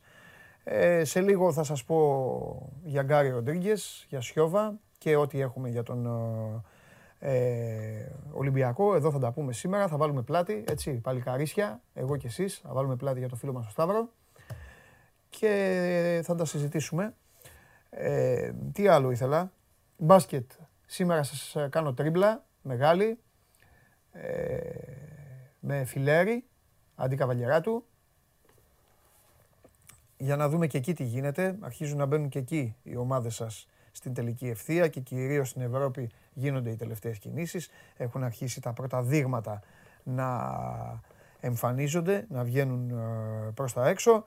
Ε, ε, πρώτα απ' όλα να πω ότι ε, σας ευχαριστούμε πάρα πολύ για τη βροχή των ε, μηνυμάτων. Εγώ προσωπικά θα, τα, θα μεταφέρω στο Σταύρο τα πάντα, ε, γιατί ο Σταύρος πρέπει... Στιγμές αυτές δεν γίνεται ο Σταύρος, όπως καταλαβαίνετε, ούτε να δει ε, εκπομπή, ούτε κάτι άλλο ε, να κάνει. Ε, και να ξεκαθαρίσω από τώρα ότι αύριο δεν ξέρω αν θα, αν θα τα πούμε. Ε, θα κριθεί ανάλογα από το τι ώρα θα πρέπει να αποχαιρετήσουμε τη φίλη μας τη Γεωργία. Έτσι, δεν γίνεται να μην, ε, να μην βρίσκομαι εκεί, οπότε... Συμπαθάτε με. Δεν ξέρω αν είναι αύριο, δεν ξέρω αν μεθαύριο, δεν ξέρω πότε είναι. Απλά στο λέω τώρα, μη σας φανεί παράξενο ε, αν δεν έχουμε εκπομπή. Ε, και ε, τι άλλο. Ο Μάνος τι έγινε. Άντε. Ε, ναι, ναι, φέρτε τον. Και φυσικά θα έχουμε και Παναθηναϊκό σε λίγο. Δεν το είπα, ε. Το ξέχασα. Θα έχουμε τον Κώστα και για τον Παναθηναϊκό. Να αρχίσουμε σιγά σιγά να συζητάμε για το κεφάλαιο Γιάννενα. Έχω και τον coach εδώ. Έχουμε αγώνα σήμερα. Καλώς το φιλαράκι. Καλώς τον Μάνο Χωριανόπουλο, τον ένα και μοναδικό, τον φίλο μου. Μάνο μου, ε, έπαιξες, ε, έπαιξες χθες. Ναι. Μπράβο, δεν θέλω να τα πω στο... Όχι στο Τζάγλι, θα το πω και στο Τζάγλι, αλλά το πω και σε σένα. Με πρόδοση Chelsea. Είχα Bayern. Οπ. Over ενάμιση μισό. Και Chelsea over ενάμιση. Εδώ, μισό. Τι την έβαλες, ε? Όχι. Και over ενάμιση κιόλας. Είχες ένα μάτς που έδινε διπλασιασμό. Ναι, και παραπάνω. Ή το βάλαμε και over ενάμιση. Και παραπάνω, το, την ε, Bayern, ναι. Ναι. Είχες διπλασιασμό. Την λοιπόν. Πίστεψα την Bayern, θα τη διαλύσει. Ωραία, είχες ένα μάτς. έξι γκολ έβλεπα. Αφού δεν έχει νόημα, επειδή δεν έχει νόημα, όπως πολύ καλά ξέρεις να λέμε ποιος θα έρθει διπλό, ποιος θα έρθει άσο. Και ο Τσάρλι έχει αυτή της λογικής είναι. Ναι. Ε, έχεις ένα μάτς που σου διπλασιάζει και παραπάνω, ναι. Και παίζεις δεύτερο μάτς μαζί. Σωστά, και χάνεις το δεύτερο. Άρα από την αρχή έχουμε κάνει λάθος. Δίκιο έχεις. Έτσι δεν είναι. Εσύ είχες United. Το ξέρω. Σε πρόδωσε. Όχι, εγώ έπαιξα μόνο την, ε, τέτοια, την Bayern και έπαιξα και ένα άλλο με δύο ah, παραπάνω και μπράβο, το χάσαμε. Μπράβο, μπράβο. Τα χάσαμε, εντάξει. εντάξει Αλλά μπράβο. Το ένα που πίστευα πάρα πολύ που μου είπες χθες τι θα γίνει και λοιπά και σου λέω ναι. Καλώς τα παιδιά, ναι. Ήρθαμε, φεύγουμε. Ναι. Λοιπόν, εντάξει. Θα το ξεκινήσω εγώ. Ναι. Θα ταράξω λίγο τα, τα νερά λίγο της εκπομπής, αν και σήμερα η εκπομπή είναι υποτονική και είναι λογικό αυτό. Είναι, ε, είναι λογικό. Ναι, ναι, ναι, είναι λογικό. Ε, θα, θα σου πω κάτι. Αν, αν με αυτό διαφωνείτε, ε, το σέβομαι και το ασπάζομαι full. Mm-hmm. Η εικόνα της κοπέλας δημόσια... Ξέρω τα πεις. Λίγο μικρά παιδιά, λίγο... Δεν ξέρω. Όχι, πρέπει να τη δείξω. Ναι, ε? Είσαι με αυτό, ε. Θα, όχι, δε, δεν, είναι, δεν είναι μόνο δημοσιογραφικό. Εντάξει. Δεν είναι δημοσιογραφικό. Είναι, εγώ το είναι λέω, για τα, εγώ το λέω ήθελε, αποκλειστικά το και μόνο για τα μικρά παιδάκια. Είναι αυτό που ήθελε το, κο, η, το κορίτσι αυτό. Εντάξει, σεβαστό. Το κορίτσι αυτό δήλωσε ότι θα πάει, ναι. Ενώ μπορούσε να μην πάει, να πάνε ναι. Ο δικηγόρος της. Ναι. Γιατί... Να πούμε, λέμε για την Ιωάννα. Θα ξεκινήσω, την ναι, έχουν δίκιο. Οι άνθρωποι το ξέρουν, το ξέρουν. Εγώ το λέω απλά. Να ξεκινήσουμε με το ότι είναι και θα πάμε πάλι σε αυτό που είπες. Ξεκίνησε η δίκη σήμερα για την επίθεση με το βιτριόλι ναι. Που είχε γίνει στην Καλυθέα, στην, ε, με θύμα την Ιωάννα Παλιοσπύρου ναι. ε, και δράστρια ήταν η Εφη Καρακατσούλα, ναι. Η οποία είχε μια αιμονή με αυτή τη γυναίκα. Okay. Δεν υπήρχε κανένας, καμία αφορμή στην πραγματικότητα, mm-hmm. Καμία αφορμή. Ε, ήταν ήτανε, κόλλημα. Λέ, ναι. Λέγανε για κάτι ερωτικά κτλ. Δεν υπήρχε ναι. Τίποτα, ναι. Τίποτα δεν υπήρχε τελικά. Ναι. Αυτή η κοπέλα κάτι νόμιζε ναι. για, τη, για το θύμα και ναι. Πήγε και της έριξε οξύ. Μάλιστα. Λοιπόν, με αποτέλεσμα αυτή τη ζημιά, αφού κατάφερε το κορίτσι να ζήσει κτλ. Ναι. Ε, ήθελε να είναι στο δικαστήριο το θύμα σήμερα, mm-hmm. Ακριβώς για αυτόν τον λόγο. Ναι. Για να δούμε όλοι, όχι μόνο το τι έχει πάθει, ναι. Αλλά και το τι είναι όρθια. Ναι. Και παλεύει. Ναι. Και είναι σημαντικό. Ναι. Γι' αυτό είναι σημαντικό ναι. Να το δεις αυτό. Ξέρω ναι. Ότι είναι σκληρό. Ναι, είναι, και δύσκολο. Είναι σκληρό και δύσκολο. Ναι. Είναι σκληρό και δύσκολο και θέλει και επίσης, ε, άμα θες να πούμε κάτι δημοσιογραφικά, θέλει λίγο προσοχή εκεί, παιδιά. Εντάξει, μην πατιέστε ο ένας πάνω στον άλλον. Ε, να φωνάζετε. Ποια κάμερα τώρα. Θα βγει μπροστά, θα ναι. Βγει η φωτογραφία. Έτσι. Ναι. Γι' αυτό πήγε το, το κορίτσι εκεί. Ναι. Για να πει ότι είμαι εδώ. Και μάλιστα μίλησε κιόλας μετά. Θα τα πούμε όλα. Μίλησε βγαίνοντας. Έκανε δήλωση. Μια, Α, μια δήλωση. Αρχή... Έκανε μια δήλωση. Μπορείτε να το δείτε και το βίντεο. Όχι, πήγε. Η κοπέλα μπήκε. Η είσοδος δεν είπε τίποτα. Μπήκε. Ε, έκανε μια δήλωση, διότι ε, η, η γυναίκα που της επιτέθηκε, μάλιστα. Η οποία είναι στη φυλακή, ναι. Επέλεξε να μην πάει τώρα. Ο δικηγόρος της λέει θα πάει μετά. Οπότε το θύμα είπε ότι έδειξε για άλλη μια φορά πόσο ψυχρή και δειλή είναι, γιατί δεν ήρθε να με αντιμετωπίσει. Μισό λεπτό. Μπορεί να γίνει η δίκη, δεν χρειάζεται είναι... να πάει. Αυ... Αυτό σου λέω, αν θες. Όχι άλλο λέω. Μα είναι, ε, κρατείται, είναι κατηγορούμενος. Κρατείται. Ναι, θα αν μπορούσε, αν θα μπορούσε να είναι. Αυτό σου λέω. Ναι, εντάξει. Πάει ο δικηγόρος της, αν θέλει το δικαστήριο, ναι. Αλλά εντάξει, δεν ήταν εδώ ζήτημα, τουλάχιστον στο πρώτο στάδιο, έτσι. Να πούμε ότι ο συνήγορος υπεράσπισης πήγε στην Ιωάννα, της εξέφρασε τη συμπόνια του για αυτό που είχε συμβεί. Είπε βέβαια, δήλωσε μετά ότι αυτό δεν θα τον εμποδίσει να υπερασπιστεί αυτό που έχει αναλάβει. Είναι η δουλειά των δικηγόρων αυτά. Ε, διακόπηκε, όπως καταλαβαίνεις, η δίκη θα γίνει τέλος, θα συνεχιστεί τέλος του μήνα. Διακόπηκε για να συνεχιστεί τέλος του μήνα. Τώρα είναι έτσι, γίνεται πάντα στις δίκες. Γίνεται το ξεκίνημα και μετά ορίζονται οι επόμενες ε, συνεδριάσεις. Ε, μάρτυρες υπάρχουν. Θα, κοίτα, υπάρχουν οι κάμερες. Έτσι, υπάρχει το υλικό. Οι κάμερες, υπήρχαν και μάρτυρες που είδαν όμως μετά. Το μετά, το μετά αυτά, είδαν ε? Όταν η κοπέλα έχει ναι. Τραυματιστεί πάρα πολύ σοβαρά. Και προφανώς σοβαρά. Μετά οι άνθρωποι που εξετάσανε. Και μετά και αυτοί, αυτοί που είδαν, ναι, που εξετάσανε μέχρι να φτάσουν στη, στη σύλληψη αργότερα. Okay. Ε, κοίταξε, υπάρχει εδώ πέρα όλο το παιχνίδι θα παιχτεί στο ναι. Αν είναι απόπειρα ανθρωποκτονίας ναι. Ή αν είναι ξέρεις, επίθεση με σκοπούμενη βλάβη κλπ. Αυτό που φαίνεται Δεν μπορώ να προδικάσω, αλλά δεν είναι και τόσο βέβαιο ότι θα, θα έχουμε το... καταδίκη. Αυτό γιατί πρέπει να το ορίζει η διάθεση, Μάνο μου, και να μην το ορίζει, ε, η, η να μην το, ορίζει το όπλο. Η υπεράσπιση... Πήγε με οξύ, με ναι, τέτοιο. Ναι, ναι, ναι. Δηλαδή, εκεί... Η υπεράσπιση θα επιχειρήσει, όπως καταλαβαίνεις, να πει ότι ήταν πρόθεση να γίνει επίθεση κτλ. Όχι να τη σκοτώσει. Άκου, πρόθεση να γίνει επίθεση είναι πας. Έρχομαι ναι, σε άσχη κοπέλες. Έρχομαι εγώ σε σένα, σου ρίχνω δύο φάπες και τέλος. Αυτή είναι η πρόθεση. Εκεί τη βγάζω. Ναι, ναι, μα αν, δεν αν έρθω με το οξύ και... Δεν σου λέω την άποψή μου. Ναι, δεν σου λέω, άμα τώρα για αυτό που έγινε, τι να σου πω. Ναι, αλλά εμείς τις απόψεις μας κάνουμε. Γι' αυτό κάνουμε. Ε, παρέα, ναι, παρέα ναι, είμαστε. Εννοείται παρέα, μα δεν σου λέω ότι... Όχι, δεν σου λέω ότι εγώ συμφωνώ με τι συμφωνώ εγώ ή ότι εγώ σου λέω τι να γίνει. Ναι, προφανώς. Μιλάμε τώρα, καταρχάς, μιλάμε για ένα έγκλημα. Έτσι πρωτοφανές. Και αυτή η εικόνα που σε σοκάρει ναι. είναι. Πού το έχεις ξαναδεί αυτό. Μα γι' αυτό και σου απ' είπα... άλλη... Και απ' την άλλη όμως βλέπεις ότι υπάρχει και ένα κορίτσι που προσπαθεί.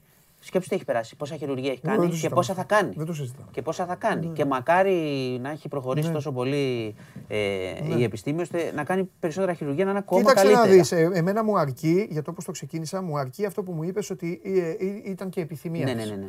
Κατάλαβες. Θα με ενοχλούσε. Αν δεν ήθελε και τραβάγανε, δείξτε τι κάνε. Και ορμήξανε και τόσο άσχημα, ορμήξαν και τόσο άσχημα. Ναι, ναι, αυτό το είπα. Αυτό το είπα. Ναι, και... Αυτό το είπα. Αλλά είναι, είναι ναι. όσο κι αν μας είναι η εικόνα δύσκολη ναι. για όλους, ναι. η, η κοπέλα αυτή θέλει να δείξει ότι παλεύει ναι. και είμαι εδώ ναι. και πήγε ναι, και ναι, μίλησε ναι, μετά. Ναι. Οπότε ναι. είναι, αυτό είναι, είναι σεβαστό. Ναι. Ναι. Ε, θα την παρακολουθούμε τη ναι. διαδικασία.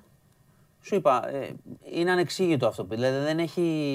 Όχι, ξέρεις τι, δεν, δεν θα έχει ποτέ δικαιολογία τέτοιο ναι, πράγμα. Δεν, έχει, ναι. δεν μπορείς να βρεις και το κίνητρο. Ναι, είναι μια, ναι, ένας παραλογισμός. Λοιπόν. Δηλαδή δεν έγινε, δεν έγινε τίποτα. Έχεις και φτάσαμε εκεί. Να σου πω κάτι που είδα στο YouTube στα πετακτά. Ναι. Γιατί δεν τους προλαβαίνω. Είναι, ναι, ναι, ναι. είναι τρομερή εδώ, αλλά ε, δεν έχει το όνομά του. Λέει Παντελή, αλλά τον πέτυχα γιατί τα γράφουμε κεφαλαία.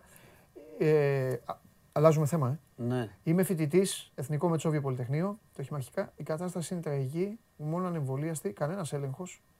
Οι καθηγητές δεν επιθυμούν αίθουσες με εκατόν πενήντα με διακόσια άτομα. Όχι, καθώς οι καθηγητές δεν επιθυμούν. Δεν το καταλαβαίνω, δεν καταλαβαίνω τι έγραψες εδώ. Mm-hmm. Γιατί λέει μόνο ανεμβολίαστη, κανένας έλεγχος. Α, κανένας έλεγχος γιατί οι καθηγητές δεν επιθυμούν, προφανώς τον έλεγχο. Αίθουσες εκατόν πενήντα με διακόσια άτομα, ένας δίπλα στον άλλο. Σε μια εβδομάδα θα κλείσουμε. Θα κλείσουν. Λέει, χαμός. Ε, εντάξει, η κατάσταση με το συνοστισμό σε διάφορα και στα πανεπιστήμια ε, και παντού. Ναι, ναι, ναι, ναι, γιατί ρωτάγανε πολύ να πεις για τα πανεπιστήμια, οπότε... Το βλέπω, καταλαβαίνω. Ναι, σου έχω πει ότι το άνοιγμα σχολείων και πανεπιστημίων ναι. ε, χωρίς να εξασφαλιστεί ότι δεν θα γίνεται αυτό που λέει το παιδί, ναι. θα οδηγήσει σε αύξηση κρουσμάτων. Ναι. Όλοι το λένε και ήδη στα παιδιά είναι αυξημένος ο αριθμός. Ναι. Ε, να πάω και σε κάτι άλλο πέρα από το, το θέμα της ε, Ιωάννας. Με τον κορονοϊό θα τα λέμε και τις υπόλοιπες μέρες. Εντάξει, αυτή τη βδομάδα της αρχής της εφαρμογής ναι. ε, των νέων μέτρων.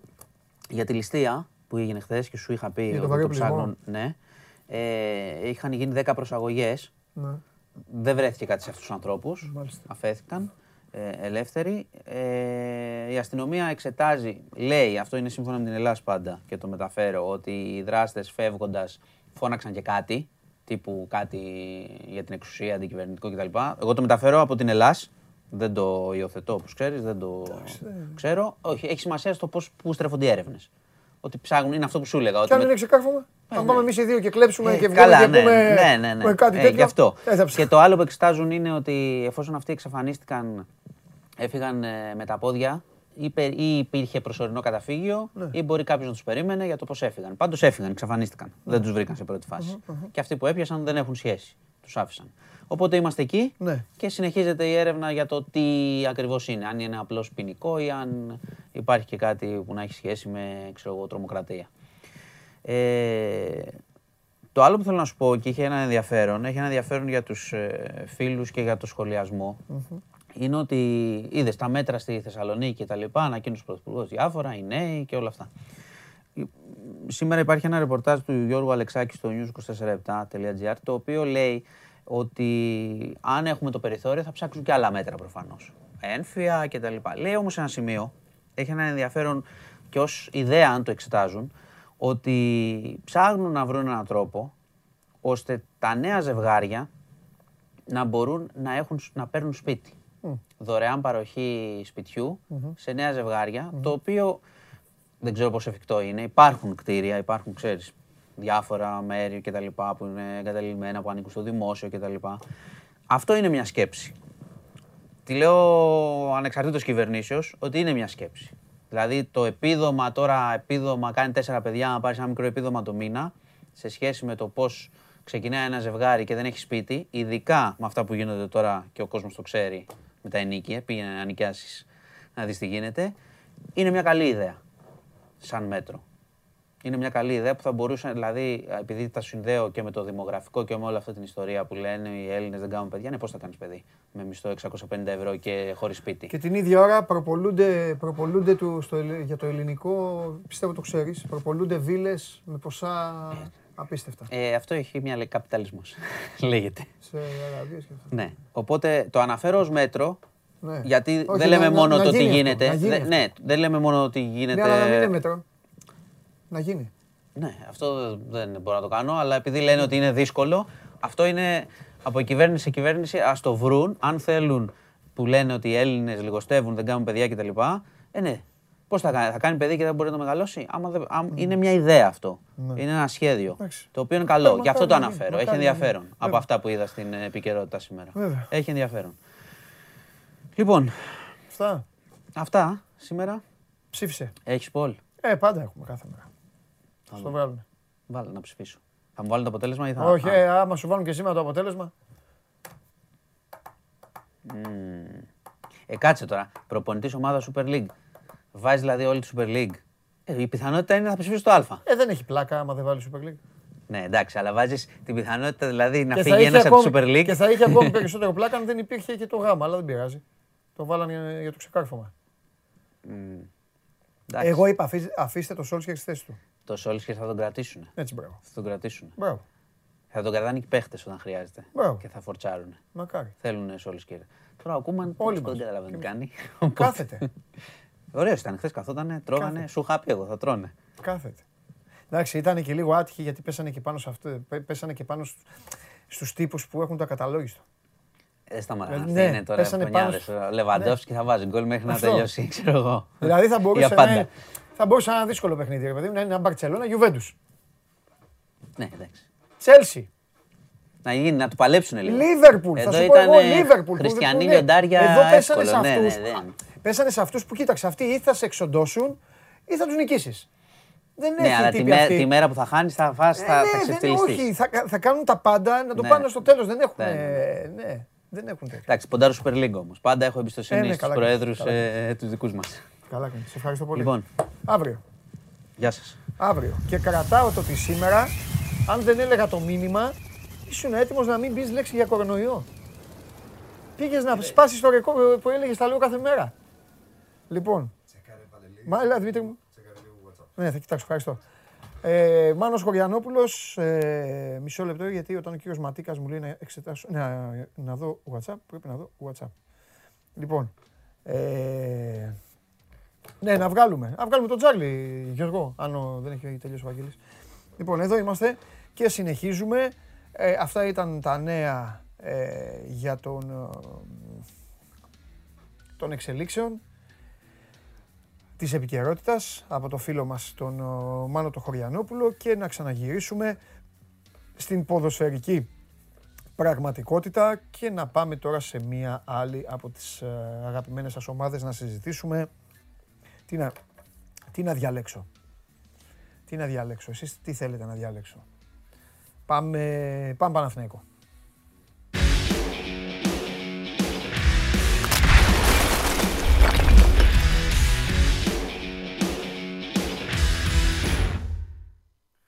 Κώστας Γουλής, όλος δικός μας. Καλημέρα. Έλα Κώστα μου, πώς είσαι. Καλημέρα παιδιά, μια χαρά. Μπράβο. Ε, Κώστα μου, ε, θα, μου θα, θα, μας τα πεις, ε, θα μας τα πεις με την... Θα μας τα πεις όπως τους τα είπε ο Ιβάν ή θα μας τα πεις ως Γουλής. Για να ξέρω. Ως Γουλής καλύτερα. Εντάξει, ως Γουλής. Εντάξει. Είναι νωρίς ακόμα, κάτσε να πάρουμε λίγο το κολλάει. Ναι, συμφωνώ, συμφωνώ. Αν και ξε, ξεπατικώνουμε ατάκες του, του Ιβάν. Καλά κάνεις. Να ξέρεις, η φωνή Ιβάν μοιάζει πάρα πολύ με Ιβκοβιτς, με λίγο πιο χοντρό γρέζι. Ναι. Ακριβώς, και ο τρόπος που μιλάει είναι του Σαν Ιβκοβιτς. Ε, εντάξει, είναι το... η πατρίδα. Η πατρίδα είναι έτσι. Πατρίδα Σερβιάνα. Λοιπόν, αναφέρομαι Ήταν. φυσικά στην ομιλία που έκανε ο Ιβάν Γιοβάνοβιτς στους ποδοσφαιριστές του Παναθηναϊκού με στόχο. Ε, ένα... Κώστα, με ακούς? Η εικόνα έχει χαθεί. Με ακού... Βλέπω, βλέπω. βλέπω. Εντάξει, δεν πειράζει. Λοιπόν, εντάξει, μην, μην, μην τον βγάζετε. Λοιπόν, δεν τρελαίνεστε. Άμα χαθεί, βάλτε μια φωτογραφία. Δεν πειράζει. Ε, αναφέρομαι λοιπόν στην ομιλία που είχε ο Ιβάν Γιοβάνοβιτς στους παίκτες του Παναθηναϊκού. Ο λόγος θα ακουστεί τώρα από τον Κώστα. Κοίτα, δεν έχει διαπιστώσει να ψήλωσε απότομα η ομάδα του μετά το τέσσερα μηδέν του Σαββάτου που το Απόλλωνας μείνει στην πρεμιέρα. Αλλά επειδή είναι γριάλε που και τέλος πάντων προπονητής με πολύ μεγάλη εμπειρία, αντιλαμβάνεται ότι είναι πάντα λεπτές ισορροπίες σε ένα ποδοσφαιρικό τμήμα και είναι εύκολο να επενθουσιαστεί ε, με ένα γκρουπ ποδοσφαιριστών μετά από μια καλή εκκίνηση. Γι' αυτό χτι, στη χθεσινή προπόνηση, χθες το πρωί, τους έπιασε, τους μίλησε, τους είπε: «Οκ, okay, ξεκινήσαμε καλά, ήταν σημαντικό. Έχουμε μπροστά μας ένα πολύ πιο δύσκολο και σημαντικό παιχνίδι, το πρώτο εκτός στα Γιάννενα».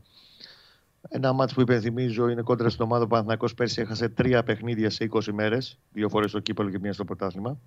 Και αυτά παίζουν ρόλο, γιατί από το φετινό ρόστερ του Παναθηναϊκού είκοσι τέσσερις παίχτες το βίωσαν πέρσι.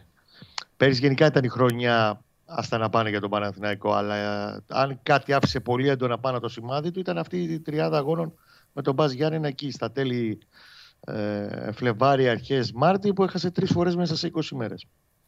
Είναι ένα πολύ βαρύ στίγμα. Το κουβαλάει αυτή η ομάδα από πέρσι. Και συν της άλλης, ο ΠΑΣ μπορεί να άλλαξε προπονητή, μπορεί να φύγανε κάποιοι παίχτες του σημαντικοί. Έδειξε και στην πρεμιέρα στη Τούμπα ότι είναι μια ομάδα με σταθερή, σταθερό κορμό, σταθερή φιλοσοφία και δεν θα είναι καθόλου εύκολο παιχνίδι. Οπότε προσπάθησε να τους προσγειώσει. Θα μας λυθεί και ο γρίφος του γηπέδου, γιατί πέρυσι με τον Γιαννίκη. Ο ΠΑΣ, το λέγαμε συνέχεια, ήταν μια ομάδα καταπληκτική. Ήταν μια ομάδα mm. η οποία δεν έκανε τίποτα στην τύχη από όσα κατάφερε. Ο, πολύ καλή ομάδα. Και η επιτυχία της μεγάλη είναι και ο μεγαλύτερος αντίπαλος, ο μεγαλύτερος της εχθρός ήταν το δικό της γήπεδο. Ο ΠΑΣ έπαιζε εξαιρετικό ποδόσφαιρο μακριά από τους ζωσιμάδες, πήγαινε στους ζωσιμάδες και είχε και ο αντίπαλος πρόβλημα, που είναι το φυσιολογικό, ναι.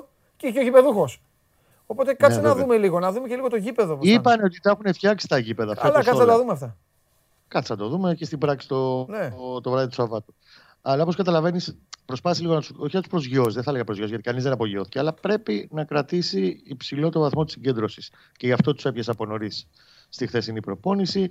Γενικά ρίχνει τους τόνους. Ε, ξαναλέω, είναι πάρα πολύ έμπειρος.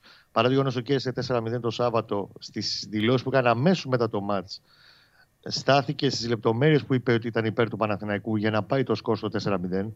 Σαν να λέει και ο ίδιος ότι δεν ήταν μάτς που θα πρέπει να φτάσει τόσο ψηλά στο σκορ, αλλά μπάλα είναι, όλα γίνονται. Και προσπαθεί να το δουλέψει. Ε, δεδομένα έχει πάρει φωτιά το, το σκάουτινγκ ε, και του Γιοβάνοβιτς και των συνεργατών του, Χρυσοκόντης, ο Πρεντρακέρακ που είναι και ο αναλυτής, ε, θα κάνουν φίλο και φτερό τον Μπας Γιάννενα τους, ώστε την Παρασκευή, στην τελευταία προπόνηση, επί Αθηναϊκού εδάφους που είπε τάξη το απόγευμα της Παρασκευής για, για νέα ομάδα, να έχει μια πλήρη εικόνα στο πώς και τι θα αντιμετωπίσει. Ρίχνει πάρα πολύ μεγάλο βάρος πάντα στο σκάουτινγκ του αντιπάλου ο Γιοβάνοβιτς, και πόσο μάλλον να σκεφτούμε ότι έλειπε και αρκετά χρόνια από την Ελλάδα. Ξέρει τι εστί Πας Γιάννενα, ξέρει ποιος είναι ο Πας Γιάννενα, είχε εικόνα από τον ελληνικό ποδόσφαιρο, δεν είναι ξένος που ξαφνικά προσγειώθηκε στα μέρη μας. Αυτά είναι, αυτά, αλλά... Αυτό είναι ένα από τα πολύ θετικά και θα το βρει μπροστά του ο Παναθηναϊκός. Θα υπάρξουν στιγμές που θα πούν δηλαδή οι Παναθηναϊκοί. Τουλάχιστον αυτός ξέρει που πάμε. Ενώ ναι, κάποιοι, και... εντάξει, δεν μιλάω για τους Έλληνες, ξέρει που βρίσκεται. Δουνίδη και αυτοί, και αυτοί ξέρανε. Αλλά... Και ξέρει που βρίσκεται. Ναι. Από τους ξένους προπονητές που έχουν έρθει τα τελευταία χρόνια, ο Γιοβάνοβιτς ξέρει πάρα πολύ καλά που βρίσκεται και έχει πλήρη εικόνα, πλήρη ναι. εικόνα στο τι σημαίνει Παναθηναϊκός, ακόμα και στην κατάσταση που είναι τα τελευταία χρόνια. Και τώρα για δεκάδα, εγώ βλέπω αλλαγούλες. Ε, είτε αφορά τον άξονα της μεσαίας γραμμής, όπου ο Μαωρίσιο προπονήθηκε μεν σήμερα τώρα το πρωί. Είναι καλά, είναι διαθέσιμος, αλλά δεν το αποκλείω να ξεκινήσει ο Αλεξανδρόπουλος δίπλα στον ε, Ρούμπεν, mm-hmm. στη, στο δίδυμο της κουλούρας. Αριστερά δεν βλέπω τον Αϊτόρ να παίρνει δεύτερο σερί μάτς. Σήμερα μάλιστα είχε ένα μικρό, μια μικρή ενόχληση και αποσύρθηκε λίγο από την προπόνηση. Δεν είναι κάτι σοβαρό, αλλά δεν το βλέπω να ξεκινάει βασικός. Βλέπω ή Χατζηγιοβάνη ή Βηγιαφάνιες, mm. που σημαίνει ότι αν παίξει ο Χατζηγιοβάνης από εκεί, ε, ενδεχομένως, μάλλον θα παίξει βασικός, ο Χατζηγιοβάνης θα πάει δεξιά και θα μείνει αριστερά ο Αϊτόρ. Δεν μπορώ να σου αποκλείσω εντελώς την έκπληξη να ξεκινήσει ο Παλάσιος, γιατί έχει αρχίσει και μπαίνει καλά στις προπονήσεις πλέον, δένει με το σύνολο, μαθαίνει πράγματα, μαθαίνει λίγο. Μέχρι τώρα τα ονόματα δεν ήξερε, έτσι. Ήρθε ο Παλάσιος αρχές Σεπτέμβρη θες την ομάδα. Ε, αρχίζει όμως να δένει καλά και από πλευράς δυνάμεων φυσικής κατάστασης είναι στο εκατόν πενήντα τοις εκατό. Και επίσης δεν μπορώ να σου αποκλείσω την πιθανότητα στα μετόπισθεν από τη στιγμή που ο Γκούρας πλέον είναι καλά, ε, συμμετέχει σε full ένταση προπονήσεις, να ξεκινήσει αυτός βασικός αντί του Σαρλιά δίπλα στο Πέλεθ. Αλλά εντάξει, θα με επιτρέψει να περιμένουμε και την αυριανή, γιατί συνήθως Πέμπτη, κυρίως Πέμπτη, δύο μέρες πριν το μάτς, με Παρασκευή βγάζει το τελικό, την τελική πρόβα τέλος πάντων και την τελική δοκιμή προπονητής. Είναι μεγάλη μαγιά του Γιοβάνοβιτς αυτό που έκανε χθες. Το σκεφτόμουν να. Θα μου πεις. Τι κάτσε και σκέφτεσαι, το Παναθηναϊκός Γιάννενα. Ε, με, λόγω για τις εκπομπής, όλα αυτά κάποιες φορές σκέφτομαι πράγματα. Mm-hmm. Σκεφτόμουν λοιπόν ότι θα πρέπει σε αυτό το παιχνίδι να δούμε ποια θα είναι η κεκτημένη ταχύτητα και των δύο. Πώς θα μπουν, ναι, και οι δύο. Πόσο μπορεί να έχει ο Πας τα μυαλά πάνω από το κεφάλι και να τιμωρηθεί γι' αυτό, λόγω της επιτυχίας του σούπερ πρεμιέρα, έτσι, με διπλό μέσα στην Τούμπα. Βέβαια. Δεν συζητάμε. Και πόσο και ο Παναθηναϊκός μπορεί να ξεχάσει την εικόνα των όρθιων στη Λεωφόρο να τραγουδάνε για το Βιτάλ και γενικά αυτή όλη την αλλαγή, τη δικαιολογημένη αλλαγή ψυχολογίας. Περιμένω, κάτι μου λέει ότι δεν θα χάσει ο Παναθηναϊκός. Κάτι μου λέει, αλλά αν με έβαζες τώρα, η μόνη μου τέτοια είναι αν με βάλεις να στοιχηματίσω, απλά mm-hmm. για την ώρα, θα σου το πω την Παρασκευή, δεν πάει το χέρι μου καρφί στο διπλό. Ναι. Κατάλαβες. Στον άσο δεν πάω καθόλου. Α, μπορεί και να την πατήσω, αλλά δεν πάω αυτή τη στιγμή full στο διπλό. Μέχρι την Παρασκευή έχουμε να πούμε, έχουμε να δούμε πράγματα. Κάτσε να δούμε πώς θα πάει και δεκάδα και πώς θα τσουλήσει γενικά και οι προπονήσεις και όλα τα. Είναι, είναι σημαντικό γιατί και ακόμη, ακόμη δεν ξέρουμε και τον Γιοβάνοβιτς και κανέναν από τους προπονητές, ε, τους καινούργιους στις ομάδες, πώς θα αλλάζουν το βιολί, Κώστα μου, ανά, ανάλογα τις συνθήκες. Ναι, το σύγχρονο ποδόσφαιρο δεν απαιτεί αυτά του παλαιού. Ενδεκάδα που κερδίζει, δεν αλλάζει και όλα αυτά. Πλέον οι προπονητές, ξέρεις, στη σύγχρονη μπάλα μπορεί να σου κάνουν και τρεις αλλαγές ξαφνικά στην ενδεκάδα να σου πούν, ναι, α, άλλο το μάτς αυτό, άλλες οι ανάγκες του. Παλάσιος, ας πούμε τώρα,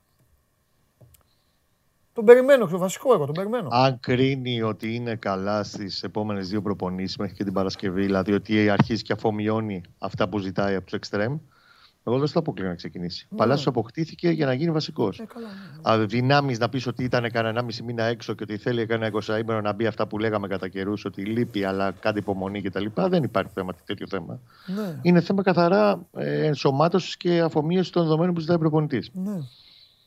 Ναι.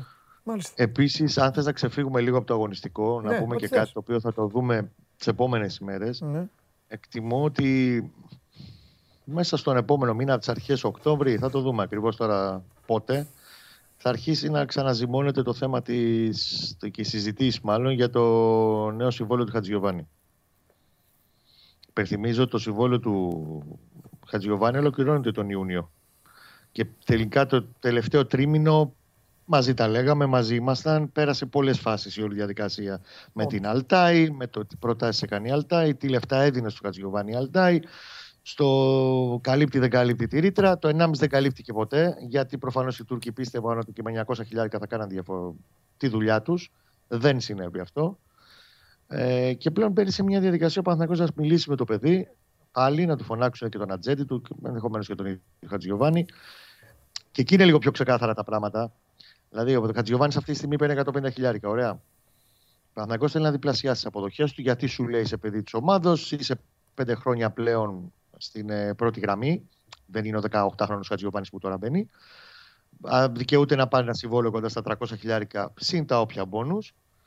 Και εκεί είναι ένα ζητούμενο διαπραγμάτευσης. Γιατί από την πλευρά του ποδοσφαιριστή διέρε το καλοκαίρι, τον Αύγουστο, τέλη Ιουλίου, αρχές Αυγούστου, ότι είχαν στα χέρια τους πρόταση τεσσεράμισι εκατοστάρικα από τους Τούρκους. Δεν νομίζω να φτάσει σε αυτά λεφτά ο Παναθηναϊκός.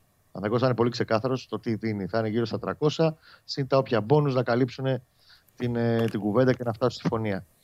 Θα το δούμε. Εγώ δίνω σοβαρές πιθανότητες για να προχωρήσει αυτό και να δέσει το μέλλον του Χατζηγιοβάνης, γιατί είναι σημαντικό και για το κλαμπ να κρατάει παίχτες που το, η ίδια η ομάδα έχει βγάλει μέσα από μια διαδικασία τα τελευταία χρόνια.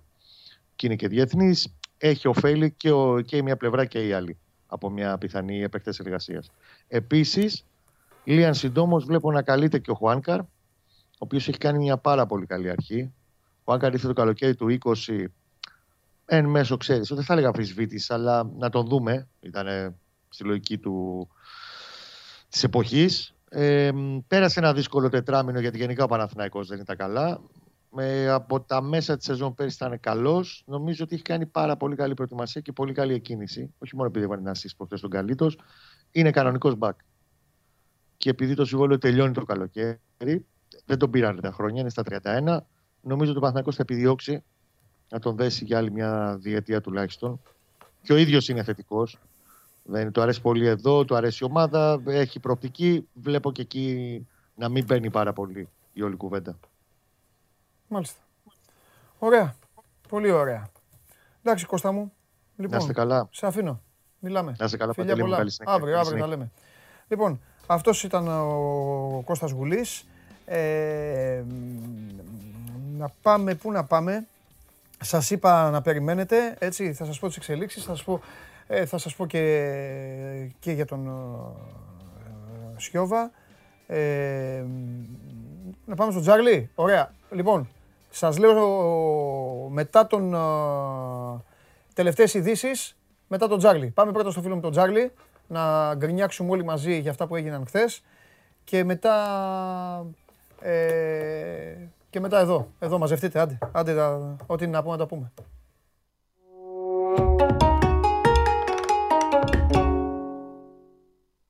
Έλα. Κοίτατε, τι γίνεται. Έλα, Τσάλι μου, καλά, εσύ. Δύσκολη ημέρα χθεσινή. Εντάξει, στράβωσαν τα παιχνίδια πολύ. Ναι, στράβωσαν τα παιχνίδια. Ε, ε, δεν, εγώ δεν έκανα κάτι. Ε, με διέλυσαν οι απογευματινές. Με διέλυσαν καλά, δεν έπαιξα και τίποτα τα καλά λεφτά. Θέλω να πω, έχασα. Το πέταξαν έξω απογευματινά, ναι. Και μετά, ναι, αλλά μετά με πέταξε και το βράδυ έξω, γιατί τα έπαιξα και τα δύο over ενάμιση. Mm-hmm. Και έχασα το φίλο στον Ντούχελ. Κατάλαβες. Ε, εγώ πήγα να ρεφάρω με το Παρολί. Στο Champions League άλλη χαρά να μην δει. Έτσι, για να, για να, να πούμε και μια κατάρα. να, ξεκινήσουμε, να ξεκινήσουμε ωραία. Μια αποδοσφαίρηση, έτσι. Ναι, ναι, ναι, ναι. Να ξεκινήσουμε ωραία. Ναι. Ναι, και εγώ πήγα να ρεφάρω με το διπλό της Bayern που ήταν δώρο. Ναι. Και τον ασιατικό χάρηκα πενάμισι στην Τσέλσι. Κόλλησε ένα μηδέν η Τσέλσι. Ναι. Τέλος πάντων. Ήταν δύσκολη μέρα, φάνηκε στράβωση από το παιχνίδια νωρίς. Δηλαδή, όταν ξεκινάς με τώρα μάτς τρία πέναλτι και δύο αποβολές, οπότε μήχρονο και στα δύο σου παιχνίδια. Ναι. Φαίνεται ότι στράβωσε η μέρα. Λοιπόν, πάμε, ναι. στην, πάμε στα σημερινά, να τα πάρουμε όμιλο με όμιλο και μετά να τα ξεχωρίσουμε με τις ώρες, γιατί έχουμε πολλές επιλογές. Λοιπόν, στον πρώτο όμιλο. Έχουμε, είναι τα δύο μεγάλα φαβορί, City, Παρί, Μπριζ με την Λειψία. Η Παρί για πρώτη φορά σήμερα θα παίξουν στο Βέλγιο και οι τρεις. Και ο Μέσι και ο Νεϊμάρ και ο Εμπαπέ, έτσι υπολογίζεται. Έχει βέβαια σημαντικές απουσίες η Παρί για την ε, σταθερά της ομάδας, δηλαδή λείπει ο Βεράτη, λείπει ο Ντι Μαρία, ο Γκέικ. Είναι σκληροί παίκτες. Για τον Ράμπος δεν τον βάζω, γιατί δεν έχει πει ακόμα στην ομάδα, δηλαδή έχει πάει τραυματίας. Οπότε δεν, δεν μετράει αυτή η απουσία, αλλά νομίζω για τη λειτουργία και την ασφάλεια και το στήριγμα της συγκεκριμένης τριάδας είναι πολύ σημαντικές απουσίες. Το διπλό δίνεται στον είκοσι, το over δυόμισι δίνεται κάτω από ένα πενήντα, οπότε δεν βρίσκω, καμία, δεν, δεν βρίσκω κάποια αξία. Ας ζούμε πρώτα να προσθέσουμε όλοι μαζί, πώς προσπαθεί να το παντρέψει ο Ποτσετίνο και μετά βλέπουμε. Στο άλλο παιχνίδι η City Λειψία. Ε, η Λειψία δεν έχει ξεκινήσει καλά τη σεζόν. Έχει τρεις ήττες στην Bundesliga, μόλις μία νίκη. Εντάξει, είναι και έχασε και αστέρια και η αποχώρηση του Νάγκελσμαν να είναι σημαντική. Η City έχει ξεκινήσει καλά. Ο Γκουαρδιόλα καταλαβαίνει φέτος ότι στην Πρέμιερ ο ανταγωνισμός είναι πάρα πολύ ψηλός. Είναι η πρώτη φορά που σε τρία συνεχόμενα παιχνίδια Πρέμιερ χρησιμοποίησε την ίδια δεκάδα από τη μέρα που πάει στην Αγγλία. Αυτό δείχνει και τη λογική του ότι θέλει να φορμάρει πολύ νωρίς την ομάδα, θέλει να αποκτήσει συνοχή. Είναι σε καλή κατάσταση η City με ένα over ενάμιση, γιατί η Λειψία παίζει και ανοιχτά. Είναι, πάνω, είναι σε ένα πενήντα πέντε με ένα εξήντα και ανάμεσα είναι ο άσος στη City. Φεύγουμε το πρώτο όμιλο. Πάμε στο δεύτερο όμιλο. Κοίτα, ε, που έχουμε είναι ανταγωνιστικός ο όμιλος με τέσσερις, τέσσερα από τα ονόματα Λίβερπουλ, Μίλαν, Ατλέτικο Μαδρίτη του Πόρτο. Θεωρώ βέβαια ότι η Λίβερπουλ και η Ατλέτικο τα τελευταία χρόνια ανήκουν σε πιο υψηλό επίπεδο από τη Μίλαν και την ε, Πόρτο και είναι τα δύο φαβορί ε, του ομίλου, ειδικά και με την ενίσχυση που έχει η Ατλέτικο. Ε, Δυστυχώς έχει πέσει αρκετά ο άσος της Λίβερπουλ. Ε, ε, άνοιξε οριακά πάνω από ένα εξήντα, τώρα βρίσκεται οριακά κάτω από ένα πενήντα. Πιστεύω πάντως ότι από θέμα αριθμού, ταχύτητας, η Μίλαν θέλει πάρα πολύ χρόνο για να φτάσει στο επίπεδο να κοντράρει τις ομάδες του πιο επίπεδο. Έχει κάνει δουλειά ο Πιτόλι. Πραγματικά έχει κάνει σημαντική δουλειά. Αλλά ακόμα δεν νομίζω ότι είναι έτοιμη η Μίλαν για να μπορέσει να είναι ανταγωνιστική σε τέτοιες έδρες και ομάδες που παίζουν σε τόσο υψηλό ρυθμό όπως η Λίβερπουλ. Η Λίβερπουλ, να πω ότι την περασμένη Κυριακή στο καλά με τη Λίτζ έκανε. Έχω την αίσθηση, αν κάνω λάθος με διορθώνεις, γιατί την παρακολουθώ πολύ τη Λίβερπουλ, το καλύτερο της παιχνίδι από την ημέρα που πήρε το πρωτάθλημα. Δηλαδή, είδαμε ναι. μια Λίβερπουλ σε υψηλή ένταση, ναι. ε, με ρυθμό. Γενικά έχει ένταση, έχει ρυθμό. Ε, ναι. Είναι σε τελικές, ε, αυτή τη στιγμή, νούμερο ένα στην Αγγλία. Σε αυτές τις πρώτες αγωνιστικές που έχουν. Ε, ναι. ναι. Και η, η λειτουργικότητά της είναι, είναι τέλεια. Τα προβλήματα, η Λίβερπουλ μπορεί να το πάει έτσι πάντα, πάντα στο τέλος, γιατί έτσι έχει δουλέψει. Τα μοναδικά, το μοναδικό της πρόβλημα, να το ξέρει και ο κόσμος, πέρα από την. Την μπλάκα εδώ που τους κάνω καθημερινά. Το μοναδικό της πρόβλημα της Λίβερπουλ είναι ένα, ένα. Δεν είναι τόσο γεμάτο το ρόστερ όσο άλλων ομάδων. Και αν ένα πόδι γυρίσει, να, μάνι μάνι, ναι, ναι. εμφάνισε τον Έλιοτ. Είπαν όλοι στο Λίβερπουλ, έχουμε έναν παίκτη περισσότερο και μάλιστα νεαρό. Αυτό το παιδί θα μείνει έξω έξι εφτά μήνες τώρα, δεν ξέρω πόσο. Ε, ε, αυτό είναι το πρόβλημά της. Κατάλαβες, οι τραυματισμοί και κομβικό θα είναι το χρονικό σημείο του Κόπα Αφρικα. Ναι, ναι, ναι. Αυτό. Τίποτα άλλο. Αυτά είναι τα προβλήματα της Λίβερπουλ. Και σε συνδυασμό με το ότι ενισχύθηκαν πάρα πολύ η City και η Chelsea. Ναι. Δηλαδή έχουν αποκτήσει ανταγωνιστές υπερβολικό ναι. βάθος ναι. και, και, κοστίζει, και μπορεί να κοστίσει αυτό. Ε, λογικά η Λίβερπουλ θα περάσει. Ο άσος σε χαμηλές τιμές στο ένα πενήντα πλέον ήταν πάνω από ένα εξήντα. Ναι. Στον άλλο, στο άλλο παιχνίδι του ομίλου, και εδώ υπάρχει μια μικρή πτώση. Παραμένει πάντως στο όριο του ένα εξήντα ο άσος του Atletico Madrid με την Πόρτο. Mm-hmm. Η Πόρτο δεν έχει ξεκινήσει και καλά τη σεζόν. Στο ένα ένα με τη Sport έπρεπε να χάσει. ένα μηδέν τέσσερα μηδέν τριάντα οκτώ ήταν η απλή μόνο. Το συγκεκριμένο παιχνίδι. Στο κέντρο της άμυνας έχει τον Πέπε. Στα αριστερά το Μαρκάνο. Δεν νομίζω ότι μπορεί να αντιμετωπίσει τους παίκτες του Ατλέτικο. Το mm-hmm. βάθος που έχει με τη μεταγραφή και του Κρισμάν ο Σιμεώνε είναι τεράστιο. Όποιος είδε το παιχνίδι είναι Ισπανιόλ. Πέρασε από τον πάγκο του Άρης και τον Καράσκο. Ο Καράσκο έκανε όργια.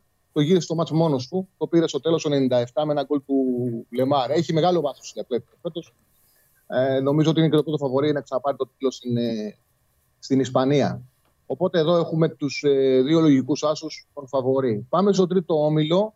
Dortmund, Ajax, Sporting, Besiktas. Sporting και Ajax το αφήνω, δεν έχω ακόμα άποψη. Ναι. Ο Ajax είναι και περίεργη ομάδα. Εμφανίζεται μια χρονιά καλή. Δεν έχει μια χρονιά, είναι μπερδεμένη. Λοιπόν, για το άλλο παιχνίδι που είναι και στο οκτώ παρά πέντε, στο πρώτο πακέτο, η Μπεσίκτας έχει κάνει σημαντικές μεταγραφές επιθετικά. Πήρε Πιάνιτς, πήρε Μπατσουαγή, σαν ελεύθερους, σαν δανεικούς, συγγνώμη, πήρε ελεύθερο τον Τεξέιρα από την Πόρτο, που παίζει στην Πόρτο, και τον Κεζάλ από τη Λέστερ. Mm-hmm. Παίξανε και οι τέσσερις πρώτη φορά μαζί το περασμένο Σαββατοκύριακο με τη Μαλάκα που κέρδισαν τέσσερα μηδέν. Ξέρουμε όλοι το χαρακτήρα της Dortmund, το είδαμε και στο τρία τέσσερα με τη Λεβερκούζεν, όπου είναι μια ομάδα που μεσοεπιθετικά πετάει. Στην άμυνα όμως, άμα βρει αντίσταση, έχει πάρα πολύ, τεράσιο, έχει πάρα πολύ μεγάλο πρόβλημα. Ναι. Νομίζω ότι επειδή η Μπεσίκτας και στο σκιασμό θα έχει και πλέον εξωτερικά έχει ποιότητα και παίζει και στο γήπεδό της, ε, θα σκοράρει. Ε, στο μηδέν δεν κρατάει την Dortmund με τίποτα. Οπότε το αμφίσκορο, που συνήθως το αμφίσκορο της Dortmund είναι στο όριο το ένα πενήντα λίγο κάτω, τώρα που βρίσκεται στο ένα εξήντα δύο με ένα εξήντα τρία, το βρίσκω δίκαιο. Δεν είναι κάτι τρομερό, αλλά πιστεύω ότι η λογική της Dortmund μας οδηγεί σε αυτό το παιχνίδι στο goal-goal. Οπότε κρατάμε αυτό τον όμιλο, τον goal-goal στο Besiktas Dortmund και πάμε και στο τέταρτο όμιλο που έχουμε τον Derby Inter Real και ένα παιχνίδι που για μένα είναι must win της Αχτάρ στην έδρα της Ερίφ. Εντάξει, το ρόστερ της Ερίφ, καλά να λέμε για τον Αθανασιάζη και τον Κολοβό, αλλά αν πάνε και στους Champions League και πάρουν νίκες, θα είναι κάτι που θα μου κάνει πολύ μεγάλη έκπληξη. Σε έναν όμιλο με Inter και Real, το μάτς εκτός έδρας με την Μολδαβία για τη Αχτάρ είναι κομβικό. Αν τον κερδίσεις, ραγίζεις την θέση που είναι ο βασικός στόχος, αλλά είναι και ο μοναδικός τρόπος να μπορέσει να πιστέψει ότι θα πάει στα υπόλοιπα παιχνίδια, να διεκδικήσει, να σπάσει στο δίδυμο. Οπότε είναι ένα μάτι στο οποίο είναι μονόδρομο να το κερδίσει. Αν δεν καταφέρουν, θα μπλέξουν αυτοί. Στο ένα ενενήντα είναι το διπλό. Για μένα είναι δίκαιο. Και όποιος έχει δει τη Ρεάλ φέτος. Καταλαβαίνει ότι έχει πρόβλημα πολύ πίσω με Μιλιτάο Νάτσο. Βλέπει ότι ο Βινίσιους αυτή τη στιγμή για μένα είναι ο πιο φορμαρισμένος του Βραζιλιάνου στο επιθετικό με διαφορά. Θεωρώ ότι στο Μουντιάλ θα είναι το αστέρι της Βραζιλίας. Ε, μπορεί κάποιοι να γελάνε άμα, άμα το θυμούνται το παρελθόν. Όποιος έχει δει τα τελευταία του παιχνίδια είναι σε συγκλονιστική κατάσταση. Σε συγκλονιστική κατάσταση και έχει βελτιώσει πάρα πολύ τα τελειώματά του. Περισσοτερικά με τον Αντσελότη είναι πάρα πολύ καλή. Έχουν βγει δυνατά. Πίσω όμως είναι τρικυμία. Και εδώ είναι δύσκολο να ξεφύγει από τον goal goal. Και για να τα βάλουμε σε μια σειρά, επειδή είναι έξι, έχω επιλέξει έξι παιχνίδια και είναι σε δύο πακέτα τα χρονικά τα μάτς. Εγώ επέλεξα και τα έχω δώσει και σε δύο καρτέλες.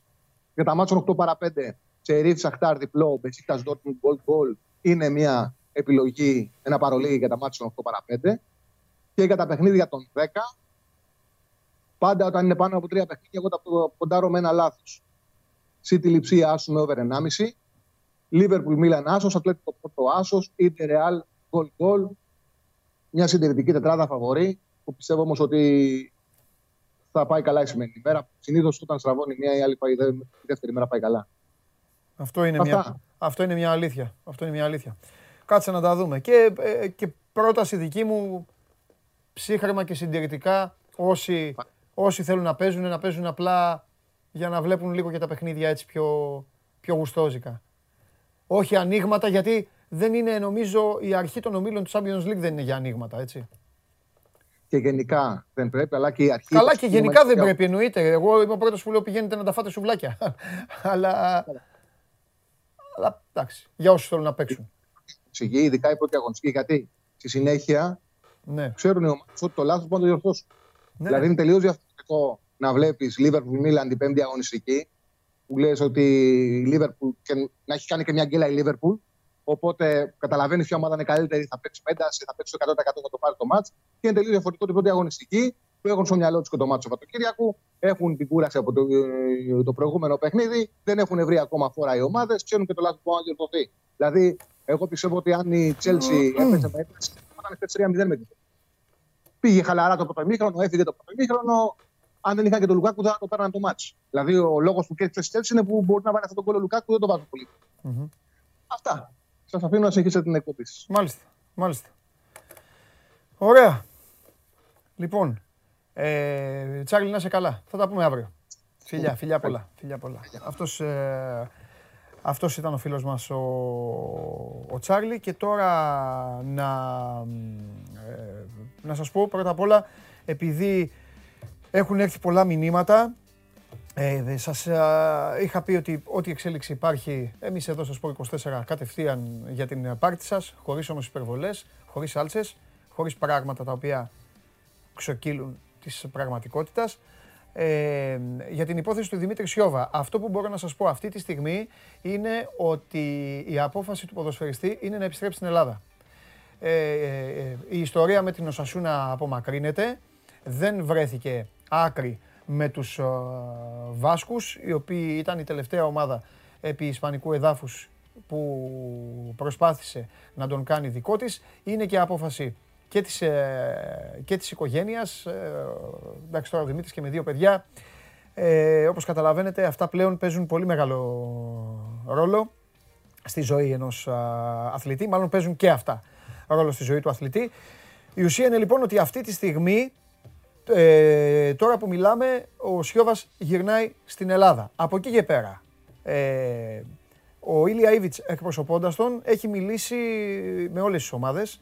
Ο, ο Σιόβας σίγουρα δίνει, το είπαμε και χθες, αλλά δεν είναι και, δεν είναι και είδηση, ότι πάντα υπήρχε η προτεραιότητα του Ολυμπιακού για τον Σιόβα, και είναι και λογικό, γιατί στον Ολυμπιακό αγωνιζόταν, από τον Ολυμπιακό έφυγε και πήγε στην ε, Λεγανές. Ε, οι ώρες περνάνε, ε, τελειώνουν. Αυτή τη στιγμή περιμένει ε, μια τελική συζήτηση με τον Ολυμπιακό. Έχει να κάνει και με αυτά που έλεγε χθες ο Σταύρος. Ο Ολυμπιακός απ τη, με τη σειρά του εξετάζει τα θέλω του Μαρτίνς. Είναι πάλι το θέμα του Σεμέδο στην ε, μέση, όπως καταλαβαίνετε. Ο Μαρτίνς θέλει το Σεμέδο. Στον Ολυμπιακό ως οργανισμός πρέπει να δουν τι θα κάνουν με τον Πορτογάλο. Ένα τέτοιο συμβόλαιο, ένας τέτοιος ποδοσφαιριστής θα ξαναμπεί στην ομάδα όπως θέλει ο προπονητής. Δεν θα μπει στην ομάδα. Αν δεν μπει στην ομάδα, αυτομάτως υπάρχει χώρος για παίκτη. Ε, τέλος πάντων, οι ώρες αυτές που κυλάνε θα πρέπει να πάρει μια απόφαση και ο ίδιος ο Σιόβας βέβαια, γιατί την ίδια στιγμή ε, υπάρχει, έχουν, έχει συζητήσει και με, και με τις υπόλοιπες ε, ομάδες. Είναι ανοιχτό το μέτωπο, είναι ανοιχτό οι πιθανότητες. Κάνουμε πολύ καιρό παρέα, εγώ και εσείς. Καταλαβαίνετε και από τον τρόπο που ρωτάω κάποια από τα παιδιά και από τον τρόπο που, που τους ρωτάω κάθε φορά όποιον βγαίνει, θα γίνει άλλη κίνηση, έχει γίνει άλλη κίνηση. Οπότε καταλαβαίνετε ότι πάντα υπάρχει ένα παράθυρο ανοιχτό. Είτε στον Πειραιά, είτε στην Αθήνα, είτε στη Θεσσαλονίκη. Αυτά είναι τα στοιχεία όπως υπάρχουν αυτή τη στιγμή. Τίποτα περισσότερο, διαβάζω που γράφεται, έκλεισε στη μία ομάδα, έκλεισε στην άλλη. Όχι. Αυτή τη στιγμή δεν έχει κλείσει πουθενά. Αλλά θα κλείσει. Θα τελειώσει. Πλέον είναι στην τελική ευθεία. Θα πάει σε μία ε, από τις μεγάλες ελληνικές ομάδες από τη στιγμή που πήρε την απόφαση να επιστρέψει στην α, χώρα μας. Εντάξει, μέχρι εκεί. Ό,τι καινούριο, όποια καινούρια εξέλιξη, όποιος βγαίνει έξω από το χώρο ή όποια πλησιάζει, εδώ είμαστε, είτε στην εκπομπή, είτε στην συνέχεια.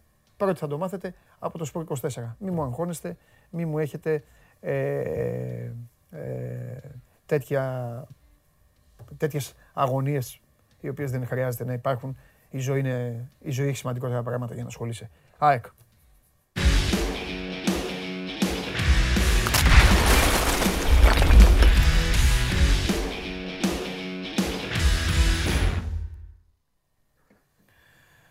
Ε, τι ψάχνεις? Ψάχνω να δω που θα πάει ο Σιόβας. Και, και γιατί δεν έχεις το χάρτη της Ελλάδας?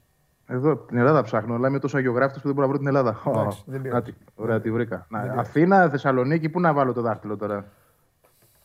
Για την ώρα κάνε έτσι. Πιάσεις και τις δύο. Και τις δύο, εντάξει. Ναι. Πάω λίγο πιο εδώ, βρήκα το Ιράν. Να το. Οπ, Ιράν, Ιράν, Ιράν. Είδες που, που σου λέω κάθε φορά, που σου λέω κάθε φορά, μην, α, ε, μην ξεγράφεις, μην κάνεις, μην ράνεις. Είδες, η ΑΕΚ. Ποιος ξεγράψει? Εγώ, εγώ σου έλεγα εδώ και μια εβδομάδα θα πάρει αριστερό μπακ. Ε, τώρα εδώ ο κόσμος θα θυμάται όλα. Μου, μου στέλνανε, μου λέγανε ο Βαγγέλης τι έχει μειώσει πιθανότητες, έχει κάνει. Στενοχωριούνται. Δεν, δεν ακούνε σε καλά. Σε φοβερή κατάσταση λαός ΑΕΚ εδώ, φοβερή κατάσταση. Ε, εγώ τους ξεχωρίζω πλέον. Έχω, ε, λέω, είναι, υπάρχουν οι Ολυμπιακοί, οι Παναθηναϊκοί, οι ΑΕΚτζίδες, οι Παοκτζίδες και υπάρχουν mm-hmm. και οι Ολυμπιακοί, οι Παναθηναϊκοί, οι Παοκτζίδες, οι ΑΕΚτζίδες τους Σόμας Γκοόν. Οι δικοί μας, κατάλαβα. Έτσι δεν είναι? Λοιπόν, εδώ οι δικοί μας ΑΕΚτζίδες, λοιπόν, τους Σόμας Γκοόν, έχουν, έχουν τρελαθεί. Κάθε μέρα θέλουν παίκτη. Μου στέλνουν πώς βλέπεις αυτόν, πώς βλέπεις εκείνον, πώς βλέπεις τον άλλον. Άντε να έρθει δεκαεφτά του μήνα να ησυχάσετε όλοι, δηλαδή. Να, να και που τους κακόμαθε μια φορά μιλήσανε έτσι. Πραγματικά ναι. Μου τους κακόμαθε τώρα. Με την ναι. καλή έννοια του κακομαθαίνω. Ναι, ναι. Εντάξει, τώρα τι να πω, να γίνει και άλλη κίνηση. Ε, πραγματικά αν έχει ε, τρελαθεί εντός εισαγωγικών, καλώς εννοούμε να το λέω αυτό, ε, θα φέρει και στόπερο. Αλλά ναι. τώρα τι να πω. Θα είναι, ναι. Αυτή θα είναι πραγματικά έκπληξη μεγατόνων, γιατί η ομάδα εκεί υποτίθεται ότι έχει πληρότητα. Όχι υποτίθεται, έχει πληρότητα σε αριθμό, είναι πέντε παίκτες. Mm-hmm. Και υπάρχει ένα πλάνο. Δεν είναι δηλαδή, δεν προκύπτει τόσο μεγάλη ανάγκη όσο προκύπτει αριστερά που το λέγαμε ότι ο Χατζησαφή δεν κάνει. Το ίδιο, το είδε και ο ίδιος. Και αυτό είναι το κομβικό εδώ σημείο, ότι ο ίδιος την πήρε αυτή την απόφαση. Ναι. Μπορώ να πω δηλαδή με βεβαιότητα ότι ναι. ο Μιλόγεβιτς δεν καιγόταν για παίχτη. Ναι. Πραγματικά. Δεν, μη σου πω ότι μπορεί να μην ήθελε ο Μιλόγεβιτς καλό παίχτη, γιατί του έχουν μαζευτεί πολύ ναι, τελευταία. Ναι. Νομίζω και... ότι η ΑΕΚ τελειώνει με τον Μαχαμαντή. Θέλει να, για... να, και να βοηθήσω κιόλας και τους φίλους της ΑΕΚ που λένε για το Σιόβα και αυτά, γιατί όντως. Όντως έγινε η κουβέντα, όλες οι ομάδες κουβέντιασαν για το Σιόβα, αλλά νομίζω ότι η ΑΕΚ ήταν η τελευταία επιλογή του Ήλια και του, και του Σιόβα. Στην, εγώ στο είπα και χθες ότι δεν θα γίνει. Στη σειρά. Δεν, Καλά, δεν, θα εντάξει, γίνει δεν είναι. Εμείς, εμείς, εμείς θέλω, εγώ Βαγγέλη, ένα, ένα πράγμα θέλω. Εγώ θέλω να λέμε στον κόσμο τι γίνεται, πραγματικά τι γίνεται, καταλαβαίνεις. Okay. Εγώ αυτό κοιτάζω. Δεν, δεν με ενδιαφέρει να πάρεις έναν παίκτη εσύ, η ομάδα Α ή η Β. Εμένα με ενδιαφέρει να λέμε την αληθινή πορεία. Κατάλαβες, mm-hmm. δηλαδή η ΑΕΚ θέλει το Διαμαντόπουλο. Τελεία. Η ΑΕΚ κάνει πρόταση. Τελεία. Η ΑΕΚ τον έχασε. Εκεί δεν, δεν χρειάζεται να ξέρεις να τους, να τους τρελαίνουμε. Και αυτή τη στιγμή για το Σιόβα είναι έτσι. Θα περιμένει, θα περιμένει γιατί ε, το, το, το κάνει καθαρά για λόγους επαγγελματικούς και για το, για το πρόσφατο παρελθόν του. Περιμένει την τελική συζήτηση από τον Ολυμπιακό που εκκρεμεί του Ολυμπιακού του Μαρτίνς του Σεμέδο αυτή η ιστορία και στη συνέχεια θα κοιτάξει την επόμενη επιλογή του στην, ιερα... στην ε, ιεραρχία. Αυτό. Εντάξει, όπως, όπως το θέτεις, εγώ καταλαβαίνω ότι ο ΠΑΟΚ είναι η επόμενη επιλογή. Εκτός αν γίνει, θα είναι έκπληξη με κατώνα να πάει στον Παναθηναϊκό, πραγματικά. Δεν, το μιλά, δεν αναφέρομαι για το παρελθόν. Εγώ οικονομικά προσεγγίζοντας και μόνο. Δηλαδή, ε... είναι ένας παίκτης που σίγουρα θέλει μεγάλο συμβόλαιο. Έχει μιλήσει και με τον Παναθηναϊκό. Γι' αυτό χθες σου ωραία. Είπα κιόλας γιατί όχι. Ωραία, ωραία, ωραία. Θα έχει ενδιαφέρον, να σου πω το μεγαλύτερο ενδιαφέρον από όλα θα έχει να πάει στον Παναθηναϊκό πάντως. Έτσι τώρα ε, επειδή okay, κάναμε την ναι. Γιατί θα ισχυροποιηθεί ακόμα μια ομάδα σημαντικά που ναι. δεν την υπολογίζαμε και τόσο και έχει ξεκινήσει ωραία. Ναι. Έτσι. Η, σειρά πάντως, ωραίο να πάει εκεί. η σειρά πάντως, η σειρά επειδή τη βγάλαμε τη σειρά κιόλας, η σειρά πάντως είναι αυτή όπως την είπαμε. Ολυμπιακός, ΠΑΟΚ, Παναθηναϊκός. Ωραία. Λοιπόν. Πάμε ε, στα δικά μας. Ναι, για πάμε. Ε, ε, πώς, ο Μαχαμαντή, πώς, τι, τι έχεις μάθει, τι, πόσο έτοιμος είναι. Ο Μαχαμαντή εντάξει, δεν, δεν είναι έτοιμος γιατί προφανώς δεν είχε ομάδα τόσο καιρό. Έτσι. Ναι. Έχει τελειώσει το πρωτάθλημα με τη Γάνδη εδώ και μήνες και ο, τώρα το τι έκανε μόνος του και πόσο πρόσεχε τον εαυτό του θα το δούμε ναι. στην πράξη. Mm-hmm. Ε, γυμναζόταν από ό,τι λέει, είναι σε καλή κατάσταση από ό,τι λέει, άρα οι μετρήσεις θα δείξουν και από εκεί θα εξαρθεί και το συμπέρασμα. Οπότε θεωρώ ότι για μέσα στο Σεπτέμβριο, δηλαδή στα επόμενα τρία μάτς μέχρι και την Τούμπα, δεν νομίζω να δούμε τον Μοχαμαντή. Γιατί θυμίζω ότι υπάρχει και μια εμβόλυμη αγωνιστική. Άρα το παιχνίδι με τον ΠΑΟΚ στην Τούμπα, που είναι και το πρώτο σημαντικό της χρονιάς, τέταρτη αγωνιστική, έρχεται λίγο πιο μπροστά. Ε, θα είναι έκπληξη. Αλλά παρόλα αυτά, σημασία έχει ότι η ΑΕΚ πήρε παίχτη και εκεί που φαινόταν ότι είχε τη μεγαλύτερη ανάγκη, όπως είχε διαμορφωθεί το ρόστερ της. Και θα πω εγώ επίσης ότι αυτό ήταν κάτι το οποίο έλυσε και τον τελευταίο γρίφο και εξαφάνισε και το τελευταίο ρίσκο που μπορεί να υπήρχε.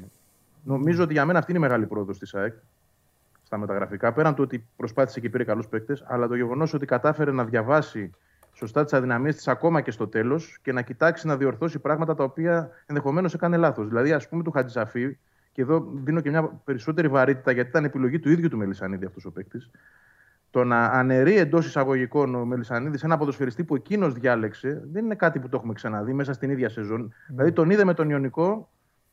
Κατάλαβε ότι δεν κάνει, δεν, δεν ήταν όπως το είχε στο μυαλό του ακριβώς, δεν ήταν η safe επιλογή για να είναι πρώτος και αμέσως πήγε και πήρε παίχτη. Αυτό για μένα λέει πάρα πολλά στην οτροπία του κλαμπ και το πόσο αλλάζει ένα σκεπτικό. Έτσι. Mm-hmm. Δεν μας είχε συνηθίσει σε τέτοιες ε, τακτικές. Τι να περιμένεις από εδώ και πέρα τώρα, αν έρθει και, και στόπερ, δηλαδή θα είναι κάτι εντελώς απρόπτο. Από τη στιγμή που η ίδια η ΑΕΚ λέει ότι κοιτάμε τα πάντα, εγώ αφήνω και εδώ ένα πολύ μικρό παράθυρο, αλλά εντάξει, δεν, δεν έχω κάτι στο μυαλό μου, ούτε γνωρίζω κάτι να γίνεται. Ναι. Για τον Μοχαμαντή, π.χ. το ξέραμε ότι εδώ και δέκα με δεκαπέντε μέρες η ΑΕΚ προσπαθούσε να τον φέρει στα οικονομικά μέτρα, της ήταν πολύ μεγάλη απόσταση. Το κατάφερε τελικά. Ναι. Ε, πάμε τώρα να δούμε τι θα κάνει ο Μιλόγεβιτς. Εκεί είναι πλέον η μπάλα, στο δικό του γήπεδο. Ε, δεν, είχε, δεν υπήρχε προπονητής, θεωρώ, την τελευταία επταετία που να είχε τέτοιο υλικό και ποσοτικά και ποιοτικά. Έτσι, να έχει τέτοιο πάγκο, γιατί θα μένουν παίκτες στον πάγκο οι οποίοι κάλλιστα μπορούσαν να είναι βασικοί. Άρα εδώ είναι θέμα πλέον διαχείρισης του προπονητή, δουλειάς, ε, επιβολής, θα έλεγα εγώ, στα αποδυτήρια. Να, δηλαδή να περάσει και το μήνυμα Μιλόγεβιτς ότι εγώ είμαι εδώ το αφεντικό, εγώ κανονίζω και να το παίρνουν και όλοι ευχάριστα που θα μένουν στον πάγκο, γιατί τα μάτια είναι λίγα μέσα στη σεζόν. Ναι. Έτσι, δεν έχουμε μέσα μεσοβδόμαδα παιχνίδια. Άρα κάποιοι αναγκαστικά θα βλέπουν παιχνίδια από τον πάγκο, ενώ θα ήλπιζαν ότι θα είναι μόνιμα βασικοί. Και αυτό δεν θα γίνεται πλέον. Ε, έχω πάει στο Instagram, έχω πει εδώ Ωραία. Στο λαό μας να στέλνουν εδώ μηνυματάκια για εσάς, για μένα, για... γιατί ξέρεις στο YouTube το παρακολουθείς, δεν έχει συνέχεια, κάνουν διαλόγους, τσακώνονται, λένε δεν... τα δικά τους και δεν, ναι, δεν προλαβαίνουμε ναι. να... Ε? Δεν είσαι και του Facebook εσύ εδώ μεταξύ. Δεν είσαι του Facebook εδώ μεταξύ. Όχι, δεν είμαι του Facebook και δεν, ναι, δεν θα προλάβαινα και εκεί μου τώρα. Ε... Έχεις δίκιο, εντάξει, που να τα κοιτάς όλα μαζί, δεν ναι. γίνεται. Να έχεις έναν άνθρωπο, Παντελή μου, έχεις επιτελείο. Ναι, έτσι, λοιπόν. Ναι. Ε, Υπάρχει περίπτωση, ρωτάει εδώ ο Δημήτρης, ρώτησα και τον, και τον Γιοβάνογλου εγώ, αλλά mm-hmm. δηλαδή στην ΑΕΚ μου φαίνεται πιο δύσκολο, πιο εφικτό θα ήταν στον ΠΑΟΚ. Υπήρχε περίπτωση τελευταία στιγμή να κοιτάξει το Γιαννιώτη, για να... αλλά πώς, ναι. να, κάνει το, να κάνει τον Τζιντότα πέρα. Μίλησε με τον Γιαννιώτη το καλοκαίρι, μέσα στο καλοκαίρι είχε μια επαφή. Ναι. Ε, Επειδή η ΑΕΚ λοιπόν, επειδή η ΑΕΚ το, έκα... δηλαδή, επειδή η ΑΕΚ το έχει κάνει και λίγο έξυπνο επάγγελμα αυτό, δηλαδή ναι. σε περιπτώσεις που ασχολήθηκε το καλοκαίρι, πάει τώρα και χτυπάει. Και, και τα κάνει σωστά αυτό, λέω. Αυτό είπε και ο φίλος, μήπως... Υπάρχει, υπάρχει παρελθόν με τον Γιαννιώτη, υπάρχει μια προσέγγιση από πλευρά της ΑΕΚ. Σαν και αυτή που σου είπα π.χ. ότι έγινε με... προς το Χολέμπας πριν από κάποιες μέρες, αλλά δεν υπήρχε πρόσφορο έδαφος. Okay. Είχε γίνει κάποια στιγμή μες το καλοκαίρι, αλλά και εδώ η Άκη είχε σπράξει ως απάντηση ότι ο Γιαννιώτας θέλει να πάει κάπου να παίζει. Ο Γιαννιώτης, έτσι ναι, να μην μπερδευόμαστε. Εγώ, εγώ, εγώ είπα τάς, ναι. ναι. Λοιπόν, ε, καταλάβαινε ότι αν ερχόταν στην ΑΕΚ ήταν, θα ήταν αυτό που λες τώρα, δεύτερος πίσω από τον Τσιντότα. Ε, δεν είναι κάτι που θέλει. Από τον ναι, συγγνώμη, από τον Στάνκοβιτς αντί του Τσιντότα. Mm. Ε, δεν είναι κάτι που θέλει, γι' αυτό και η κουβέντα δεν προχώρησε. Mm. Δηλαδή το να έρθει για να είναι δεύτερος δεν είναι αυτό που έχει στο μυαλό του τώρα. Γι' αυτό δεν βλέπω και προοπτική για μετά για τη συγκεκριμένη περίπτωση, γιατί αν έρθει θα έρθει για δεύτερος. Η ΑΕΚ θέλει ένα τερματοφύλακα για δεύτερο. Αλλά νομίζω ότι στο προφίλ που τον θέλει πρέπει να είναι κάποιος ο οποίος να είναι over τριάντα, να είναι πάνω από τα τριάντα δηλαδή, και να είναι, ξέρεις, να συμβιβάζεται να με το ότι θα είναι δεύτερος. Να το έχει χωνέψει, ναι. ναι.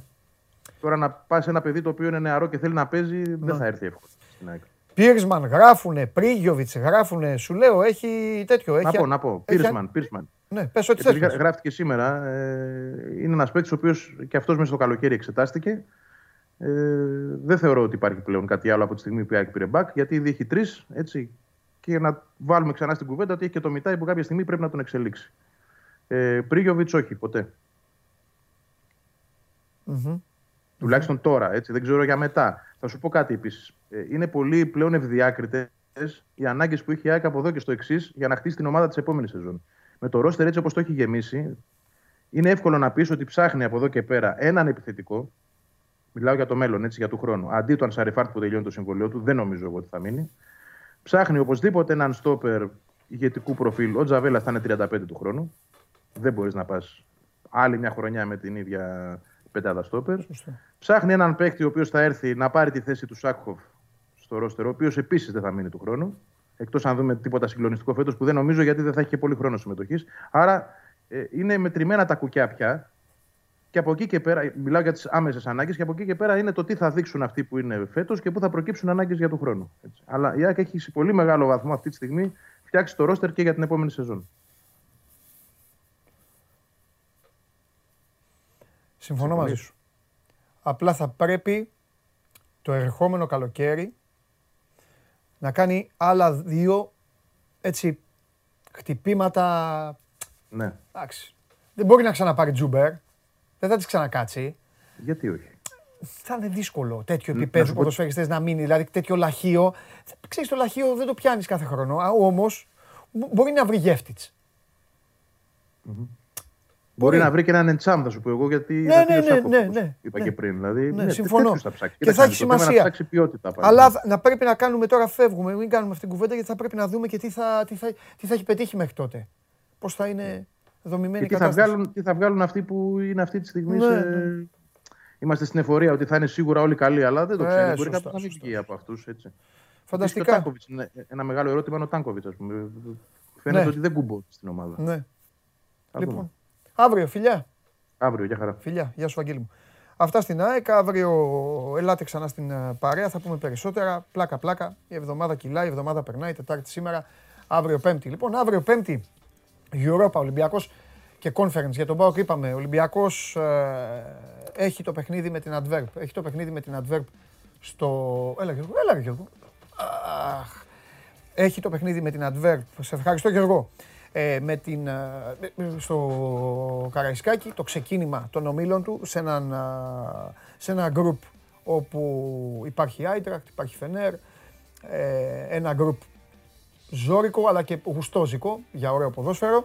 Ο Μαρτίνς δεν μπορεί να υπολογίζει το Μασούρα. Ο Μασούρας ο οποίος ακόμη δεν είναι έτοιμος, έμεινε έξω. Αμφίβολος είναι ο Ανδρούτσος, ο οποίος έχει χτυπήσει το γόνατο. Περιμένουν κόσμο στο Καραϊσκάκι οι άνθρωποι του Ολυμπιακού. Έχουν, εξα... έχουν εξαντληθεί στις θύρες εννέα, έντεκα και δεκαεπτά. Έχουν εξαντληθεί τα διαρκείας. Ο Ούγκρος, ο, ο Μπογνάρ θα είναι... ο διαιτητής της α, αναμέτρησης. Σήμερα στις τέσσερις και μισή θα μιλήσει ο Πέδρο Μαρτίνς και ο Εμβιλά. Θα κάνουν δηλώσεις για αυτό το παιχνίδι. Ο ένας Μαρτίνς, ο οποίος ε, ακούσατε και από το Γουλή, το έκανε και ο Γιοβάνοβιτς, το έκανε και ο Μαρτίνς, το κάνουν οι προπονητές. Έπιασε κάποιους ποδοσφαιριστές που έκρινε αυτός, συζήτησε μαζί τους, είχε ένα τέτα-τέτ για να συζητήσει, να πει κάποια πράγματα. Ειδικότερα το Ρόνι Λόπες, ο Λόπες ο οποίος είναι από τους ποδοσφαιριστές που έχουν στοιχεία, δεν είναι έτοιμος, δείχνει βαρύ στο γήπεδο. Είναι ένας παίκτης όμως ο οποίος αν παίξει την μπάλα του, τότε μπορεί να κάνει ένα κομμάτι διαφοράς ε, για τον Ολυμπιακό μέσα στο γήπεδο. Εκρεμεί η υπόθεση του Γκάρι Ροντρίγκες, όλα συγκλίνουν στο ότι θα τελειώσει. Δεν έχει αλλάξει κάτι σε σχέση με αυτά που λέγονταν ε, χθες. Μένουν τυπικά, μένουν οι όροι, μένουν οι τελευταίες συζητήσεις. Είναι τα μερεμέτια της κουβέντας για να ολοκληρωθεί η απόκτηση του Γκάρι Ροντρίγκες και ο Ολυμπιακός να πλουτίσει ακόμη περισσότερο στους χώρους ε, πίσω από τον ε, επιθετικό. Θα πρέπει, επαναλαμβάνω, μέχρι το απόγευμα θα εκκρεμεί και η ιστορία με τον Σιόβα. Μέχρι το απόγευμα ο Σιόβας θα γνωρίζει αν θα επιστρέψει στον ε, Ολυμπιακό. Το ρεπορτάζ ε, είναι ξεκάθαρο. Περιμένει, έχει συζητήσει και περιμένει μια τελική απάντηση από τον ε, Ολυμπιακό. Στη συνέχεια...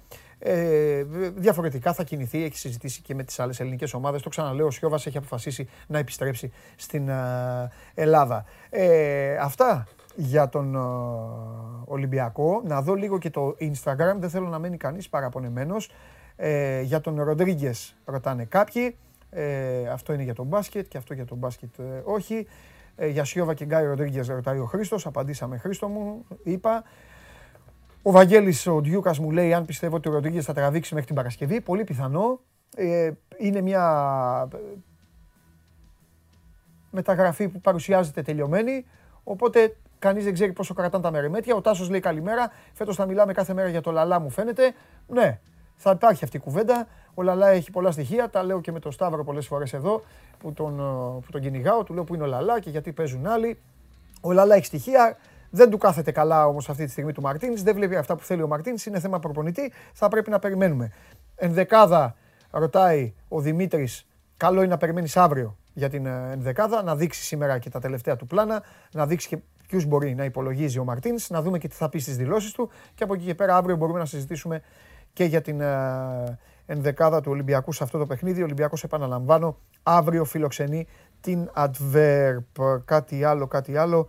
Όχι για μεταγραφές, για Ροντρίγκες, ο Χρήστος, ο Βαγγέλης, όχι τα ίδια και είναι και λογικό αφού αυτά τα ονόματα παίζουν, αυτό είναι λογικό να συζητάτε. Να δούμε και αύριο ε,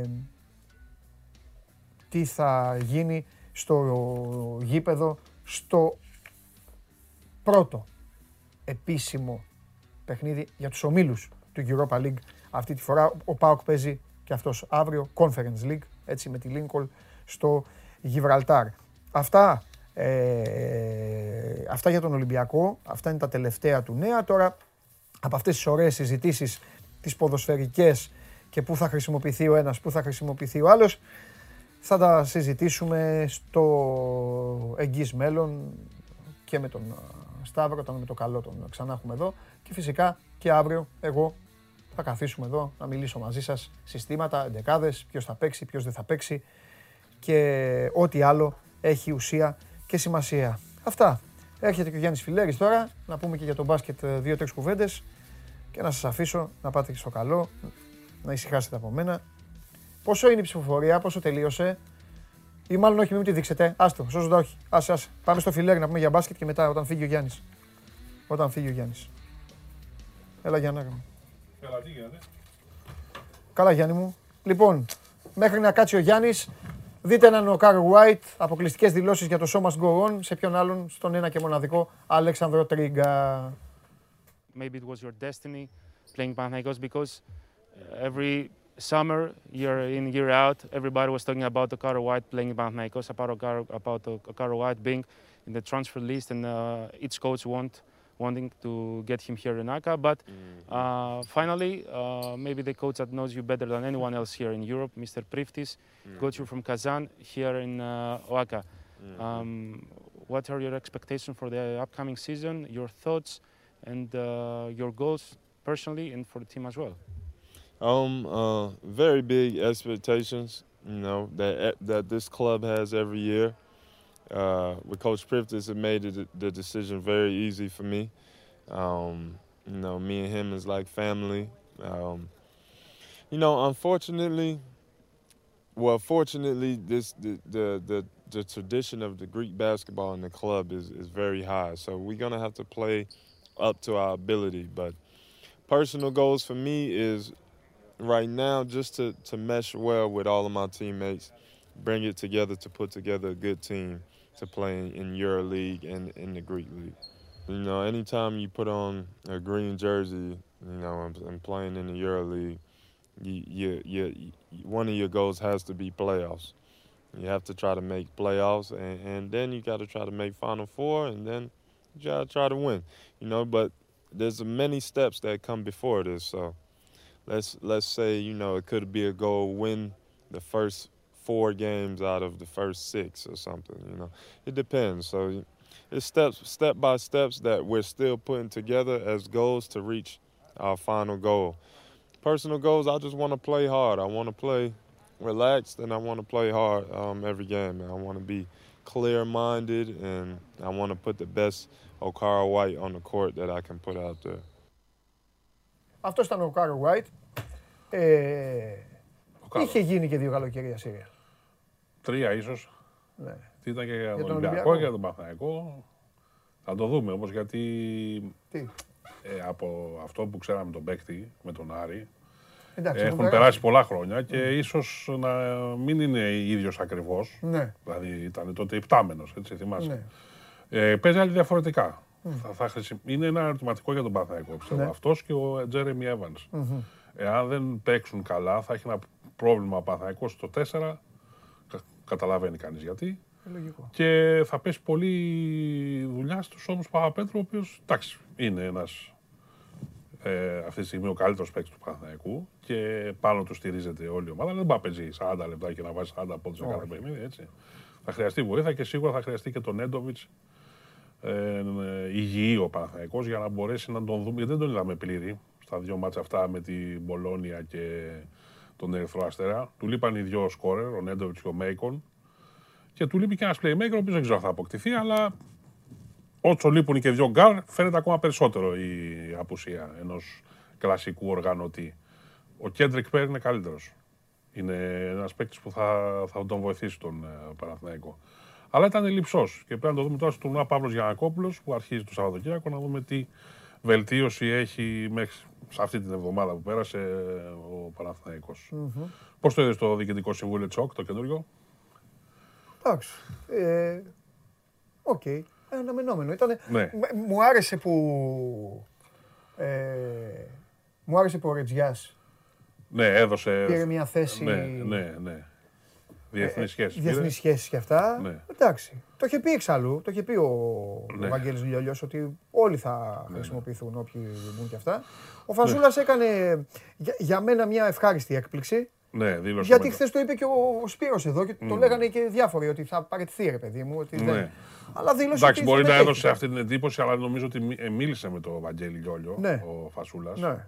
Και του είπα απλά ότι δεν θα πήγαινε στο Συμβούλιο γιατί είχε μια ανηλυμένη υποχρέωση. Ναι, okay. ε, δεν εκδήλωσε κάποια επιθυμία αποχώρησης. Μπορεί mm. αυτό να μεταφράστηκε από τη στάση του γενικά και το αποτέλεσμα mm. το οποίο προφανώς ναι. ε, τον δυσαρέστησε. Αλλά... Ίσως και από μια ανακοίνωση που βγήκε κατευθείαν μετά. Ναι, ναι, ναι. Και μια ανακοίνωση ήταν ναι. λίγο. Ναι. Αλλά, εν πάση περιπτώσει, έκανε μια δήλωση με την οποία ναι. υπογράμμισε ότι θα συμμετέχει Α. στο Διοικητικό Συμβούλιο και ναι. σωστά πράττει. Και έτσι πρέπει, γιατί δεν γίνεται, να σου ναι. πω κάτι. Δεν το λέω μόνο για το Φασούλα, το λέω για όλους. Δεν γίνεται να υπάρχει μια διοίκηση και πολύ. Λόγω κορονοϊού, ναι. λόγω όλων των υπολείπων. Αυτή η προεκλογική τέτοια διήρκησε ενάμιση χρόνο. Ρεκόρ. Ε, ναι, ναι. Ναι, ναι. Ε, δεν γίνεται λοιπόν ενάμιση χρόνο. Ναι. Ξέρεις να λες όλοι θα είμαστε ενωμένοι, σωστό, μετά θα είμαστε ενωμένοι. Πρέπει, όχι μετά... καλά και ενωμένος να μην είσαι. Ναι. Πρέπει να, οπωσδήποτε να εκφράσεις εκεί τις θέσεις σου και τις, ε, τις γνώμες σου για τα τεκτενόμενα. Έτσι. Να πω ότι ξεκινάει ε, και είναι, εντάξει, πράγματα που πρέπει να γίνουν σε λίγο χρονικό διάστημα, πρέπει να γίνουν όμως. Και η διοίκηση της ΟΚ έχει πολλή δουλειά μπροστά της. Ναι. Να πούμε ότι σήμερα, ε, μάλλον από χθες υπάρχει είδηση ότι δεν έχει οριστικοποιηθεί ακόμα, ότι ο Ντίνος Βερκούνος, ο δικηγόρος ε, και νομικός σύμβουλος της παράταξης του Βαγγέλη ναι. Λιόλιου και του Προμηθέα παλιότερα, ναι. θα είναι ο νέος Γενικός Διευθυντής της ΕΟΚ, στη θέση, τη χειρεύουσα θέση του Θοδωρή Μπαλφούσια. Ναι. Του αείμνηστου. Ναι. Δεν, από τότε που πέθανε ο Θόδωρος Μπαλφούσιας δεν είχε καλυφθεί ναι. το κενό. Ναι. Ο Μπαλφούσιας λειτουργούσε σαν γενικός διευθυντής σε ΟΚ, ήταν διευθυντής των γραφείων. Γενικά... Ο... Είχε ένα ρόλο. Έκανε τα πάντα. Έκανε τα πάντα. η ψυχή ήταν η ψυχή. Ναι. Ήταν η ψυχή. Ε, λέγονται πολλά ότι η επικεφαλής της ΚΕΔ προορίζεται ο Χρήστος Χριστοδούλου, ο διεθνής διαιτητής, ε, ο οποίος φυσικά αν δεχθεί κάποια πρόταση θα αποχωρήσει οριστικά ναι. από τη διαιτησία. Mm-hmm. Άλλωστε στην Ελλάδα δεν μπορεί να παίξει, δεν παίζει γιατί ναι, έχει ναι. περιβεί το όριο, παίζει ναι. μόνο στην Ευρωλίγκα. Ναι. Ε, και είναι υποψήφια ακόμα ο Στέλιος Κουκουλεκίδης mm-hmm. και ο Κώστας Μουζάκης, mm-hmm. πάλι διαιτητές. Ε, θα δούμε πώς θα γίνουν εκεί τα πράγματα και νομίζω ότι για την εθνική ομάδα έγραψε ο Σπύρος ένα. Ο, ο Μουζάκης ήτανε και πριν. Ήταν από... και πριν είναι, στην Κέρ. Ναι, ναι, ναι. Ήτανε. Ήταν, ναι. Είχε διατελέσει, είχε διατελέσει ναι. και υπεύθυνος διαιτησίας της ΕΣΚΑ. Ναι, ναι, ναι, ναι. Ήτανε. Μετά το Βιδάλη ναι. ήταν ο Μουζάκης. Ε, εντάξει, αυτό θα εξαρτηθεί πώς και, και το, ο Χρήστος Χρυστοδούλου ποιος συνεργάτη θέλει, γιατί και δεν μπορεί να είναι μόνο πρόσωποι, είναι βάση, ναι. βάση των. Και τον να δούμε είναι... και πώς θα λειτουργεί πλέον η ΚΕΔ. Ναι, ναι. Ε, δεν πρέπει να λειτουργεί όπως λειτουργούσε, οπωσδήποτε. Ε, αυτό σου λέω. Πώς ναι, θα, ναι. Πώς θα είναι δομημένη. Πώς θα αξιολογεί και πώς θα, θα μεταχειρίζεται τους διαιτητές που δεν αποδίδουν καλά. Γιατί υπήρχε εδώ ένα μεγάλο ως τεράστιο πρόβλημα. Ναι, ναι.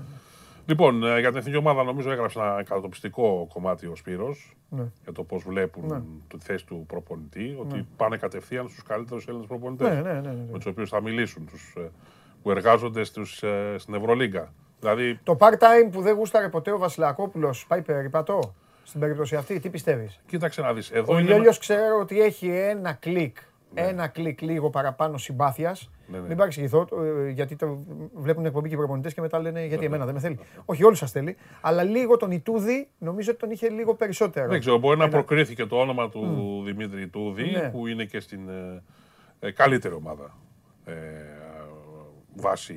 Ε, ναι. Πώς το λέμε, όχι τη Ευρωλίγκα. Της δυναμικής. Βάση δυναμική. Γιατί αλλιώς τον Αταμάν δεν πάει να τον πάρει. Τούρκο προπονητή, να βάλεις και εσύ. Όχι, αλλά από τον καλύτερο. Λοιπόν, πάντως λέγεται ότι μπορεί να είναι και δίδυμο. Να είναι και άλλος ένας. Ωραίο είναι αυτό. Όπως είναι στις ΗΠΑ. Ο Πόποβιτς έχει τον Γκέρα βοηθό. Και στην Οξαδράμμα είναι φιλόδοξο. Για τον Φιλουκανίδη. Και η Χέλμη είδε στον Ολυμπιακό. Με τον Θόδωρο Νικολαίδη να τους δίνει οδηγίες. Ε, πάντως εδώ να πούμε ότι είναι λίγο δύσκολο αυτό έτσι να γίνει. Εντάξει, είναι και πολύ φιλόδοξο σχέδιο.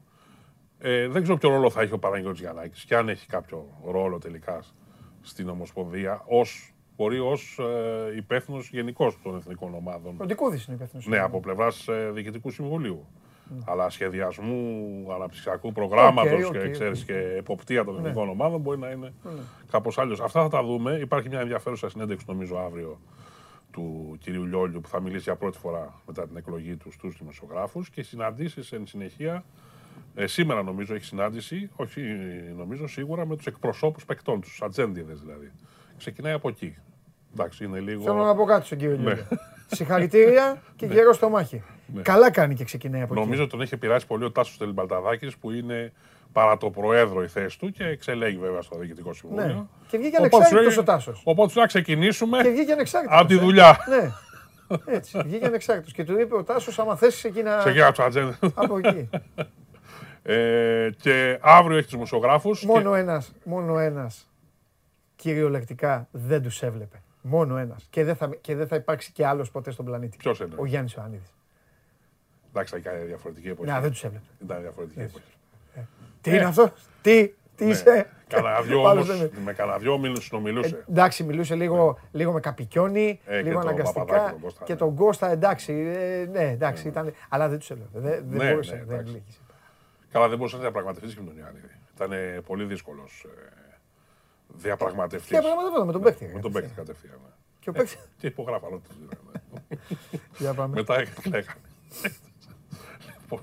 Ε, να πω ότι αύριο είναι η συνάντηση με τους δημοσιογράφους και μετά ξεκινάνε και τα ραντεβού με τις ομάδες, με την Α1, με την Α2 των ανδρών και με την Α1 και Α2 των γυναικών, τους εκπροσώπους δηλαδή, γιατί είναι ζήτημα οι εθνικές κατηγορίες, μεγάλο ζήτημα, και η διάρθρωσή τους και η αναδιάρθρωσή τους, πώς θα γίνουν, αν θα συνεχιστεί δηλαδή αυτό που έχει αποφασίσει η απερχόμενη διοίκηση, η προσωρινή, ή θα γίνει κάποια αλλαγή, αν προλαβαίνουμε να γίνει. Είναι mm. πράγματα που θα συζητηθούν μέσα στις επόμενες μέρες και φυσικά είναι και θέμα και των πόρων που πρέπει να βρει η Ομοσπονδία για να, κανον, για να ομαλοποιηθεί η ροή των πρωταθλημάτων. Πώς ξέρω, οι πληρωμές των διαιτητών, τα δελτία, όλα αυτά που έχουν εξαγγελθεί και έχουν ε, συζητηθεί σε όλη αυτή την ε, προεκλογική περίοδο. Ε, νομίζω ότι εντάξει, ξεκινάει μια νέα εποχή, κύριε Διαμαντόπουλε. Ναι, αυτό που ξέραμε τόσα χρόνια τελείωσε. Ναι, ναι.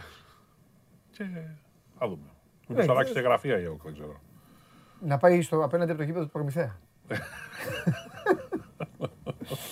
Λοιπόν, θα δούμε μόνο. Ναι. Θα δούμε. Κάθε αρχή και δύσκολη ε, είναι, ναι, κάθε εντάξει, αρχή και περίεργη, εντάξει, κάθε αρχή και παράξενη, και κάθε αρχή και γουστόζει και κάθε αρχή και... Και δε... θέλει τώρα και προσαρμογή, γιατί δεν είναι εύκολο τώρα μια ομοσπονδία που είχε συνηθίσει σε κάποιους ρυθμούς, κάποιους ανθρώπους, τους έβλεπε, λες και ήταν ε, μόνιμοι κάτοικοι, κάπως έτσι ήταν, ναι. να ναι. δραστηριοποιηθεί διαφορετικά. Ναι. Είναι, είναι, θέλει χρόνο ναι. και θέλει και πολύ και αποφασιστικότητα κτλ. Ναι. Πόσες φανέλες του Ολυμπιακού, κάνεις έτσι μια κριτική κάθε, κάθε χρόνο, κάνεις την κριτική, ναι, ναι. Ε, για όλες τις φανέλες, όλων των ομάδων. Ε, ναι, εντάξει, όλα τα αθλήματα. Αλλά αυτές παρουσίασε, ναι. του μπάσκετ. Του μπάσκετ ναι. Θέλει δουλειά. Θέλει δουλειά. Oh. Θέλει δουλειά. Το ότι... Οι το ότι, το ναι, όχι, πήγα να πω το ναι. ότι ε, διόρθωσαν, διόρθωσαν ένα ατόπιμα ναι. που πέρυσι εξαφάνισαν την Ερυθρόλευκη. Ναι, ναι. Δεν ξέρω, καταλαβαίνω γιατί το έκαναν αυτό. Ναι. Αλλά ε, στον Ολυμπιακό συνεχίζουν να εμφανίζουν το walk-up. Τι. Με, όπως ήταν ο Λεοντίου στον Παναθηναϊκό και φώναζαν οι Παναθηναϊκοί με κόκκινα παπούτσια ναι. και είχαν δίκιο οι άνθρωποι. Τι φοράει πράσινα. Όπως φώναζαν για τον Ονιακούρου και είχαν ναι. δίκιο, ναι. Συνεχίζουν. Και στο, στο, στην ΠΑΕ Ολυμπιακός, ναι. ορθώς, ναι. ορθώς, του άλλαξαν το μαλλί μέσα σε πέντε δευτερόλεπτα. Ναι. Στην ΚΑΕ Ολυμπιακός αδυνατούν να βρουν ένα ζευγάρι παπούτσια. Του Γουόκαπ. Ναι. Ε, λαχανή είναι, εντάξει. Τέλος πάντων. Ναι. Του συγχωρώ όμως. Όχι. Του συγχωρώ αυτές τις δύσκολες ώρες που περνάνε, γιατί καταλαβαίνω ότι οι Young Boys ε, ήταν, ήταν βαρύ αυτό που έχουν πάθει από τους Young Boys. Ξέρουν οι τρεις-τέσσερις σε ποιους αναφέρομαι. Αυτά. Σε ευχαριστώ πολύ. Τι πάσα έδωσα. Τι άσχηση ήταν αυτή. Γιατί έρχεσαι εσύ, δεν καταλαβαίνω. Έτσι. Τι άσχηση. Λοιπόν, ευχαριστώ πάρα πολύ, Γιάννη μου. Τι αυτή ήταν για κόκκινες ασχήσεις συνεχόμενες δηλαδή. Ναι, ναι. Αυτά είναι. Αυτά. Αν τα έχετε νοσταλγίσει, να κάνουμε. Ναι. Κάποια, πάνε, πάνε κα, κάποια στιγμή ξανά θα τα ξαναδεί. Ποτέ δεν ξέρεις πώς θα φέρνει η ζωή. Ποτέ δεν ξέρεις. Μπορεί αύριο να πιάσεις τον Τζόκερ. Ναι, λοιπόν. Σωστά. Λοιπόν, αυτός ήταν ο Γιάννης Φιλέρης. Τον ευχαριστούμε πάρα πολύ. Να άρχισε συχνά, Γιάννη. Ε, ε, πάνω είμαι τώρα. Ναι. Ε, έρχομαι τώρα. Έλα, Γιάννη. Ε, Παρέθηκα να μιλάω με τους τοίχους στο σπίτι. Σε καραντίνα είναι λίγο δύσκολη. Δύσκολη, άστα Γιάννη. Άστα να πάνε. Λοιπόν, να αρχίσει, άνοιγε την πόρτα, δεν πειράζει. Ο καβαλιέρας να είναι, έλα λίγο να κάνουν παρέα. Εντάξει, άκουσα τα σχόλιά σας προχθές για κάποιον που τρώει πολύ. Εγώ το είπα. Αν είναι ο καβαλιέρας δεν τρώει πολύ, τρώει λίγο. Εγώ το είπα. Ναι. Εγώ το είπα. Κάτι έπαθες προκαλώς, λιποθύμησε το πρωί, λέει. Δεν είναι καλά, ξέρω. Δεν είναι καλά. Υπάρχουν σοβαρότερα να στενοχωρηθούμε από, το, από, από, από την υγεία του κ. Καβαλιέρα, ο οποίος διαλύει τις πάστες μες στη νύχτα. Εντάξει. Θες να κάνει. Εντάξει, τώρα τι θέλεις να κάνουμε. Είναι βολημικός δηλαδή. Ραδιοφωνική εκπομπή θες να κάνουμε. Και ξέρεις, είμαι πάντα έτοιμος. Λοιπόν. Λοιπόν, φιλιά πολλά. Να είστε καλά. Ο Γιάννης λοιπόν εδώ είναι και θα ξανάρχεται. Ο ένας και μοναδικός. Παιδιά, θα σας τα είπα. Λέανδρε, ε, τα είπαμε αυτά. Προηγουμένως πηγαίνετε πιο πίσω. Ε, πηγαίνετε λίγο πιο πίσω και, και δείτε για τους παίκτες που ρωτάτε. Λοιπόν, αυτά για σήμερα. Σας ευχαριστώ πάρα πολύ. Ναι, ε, να δούμε και ποιον διώξατε πρώτο.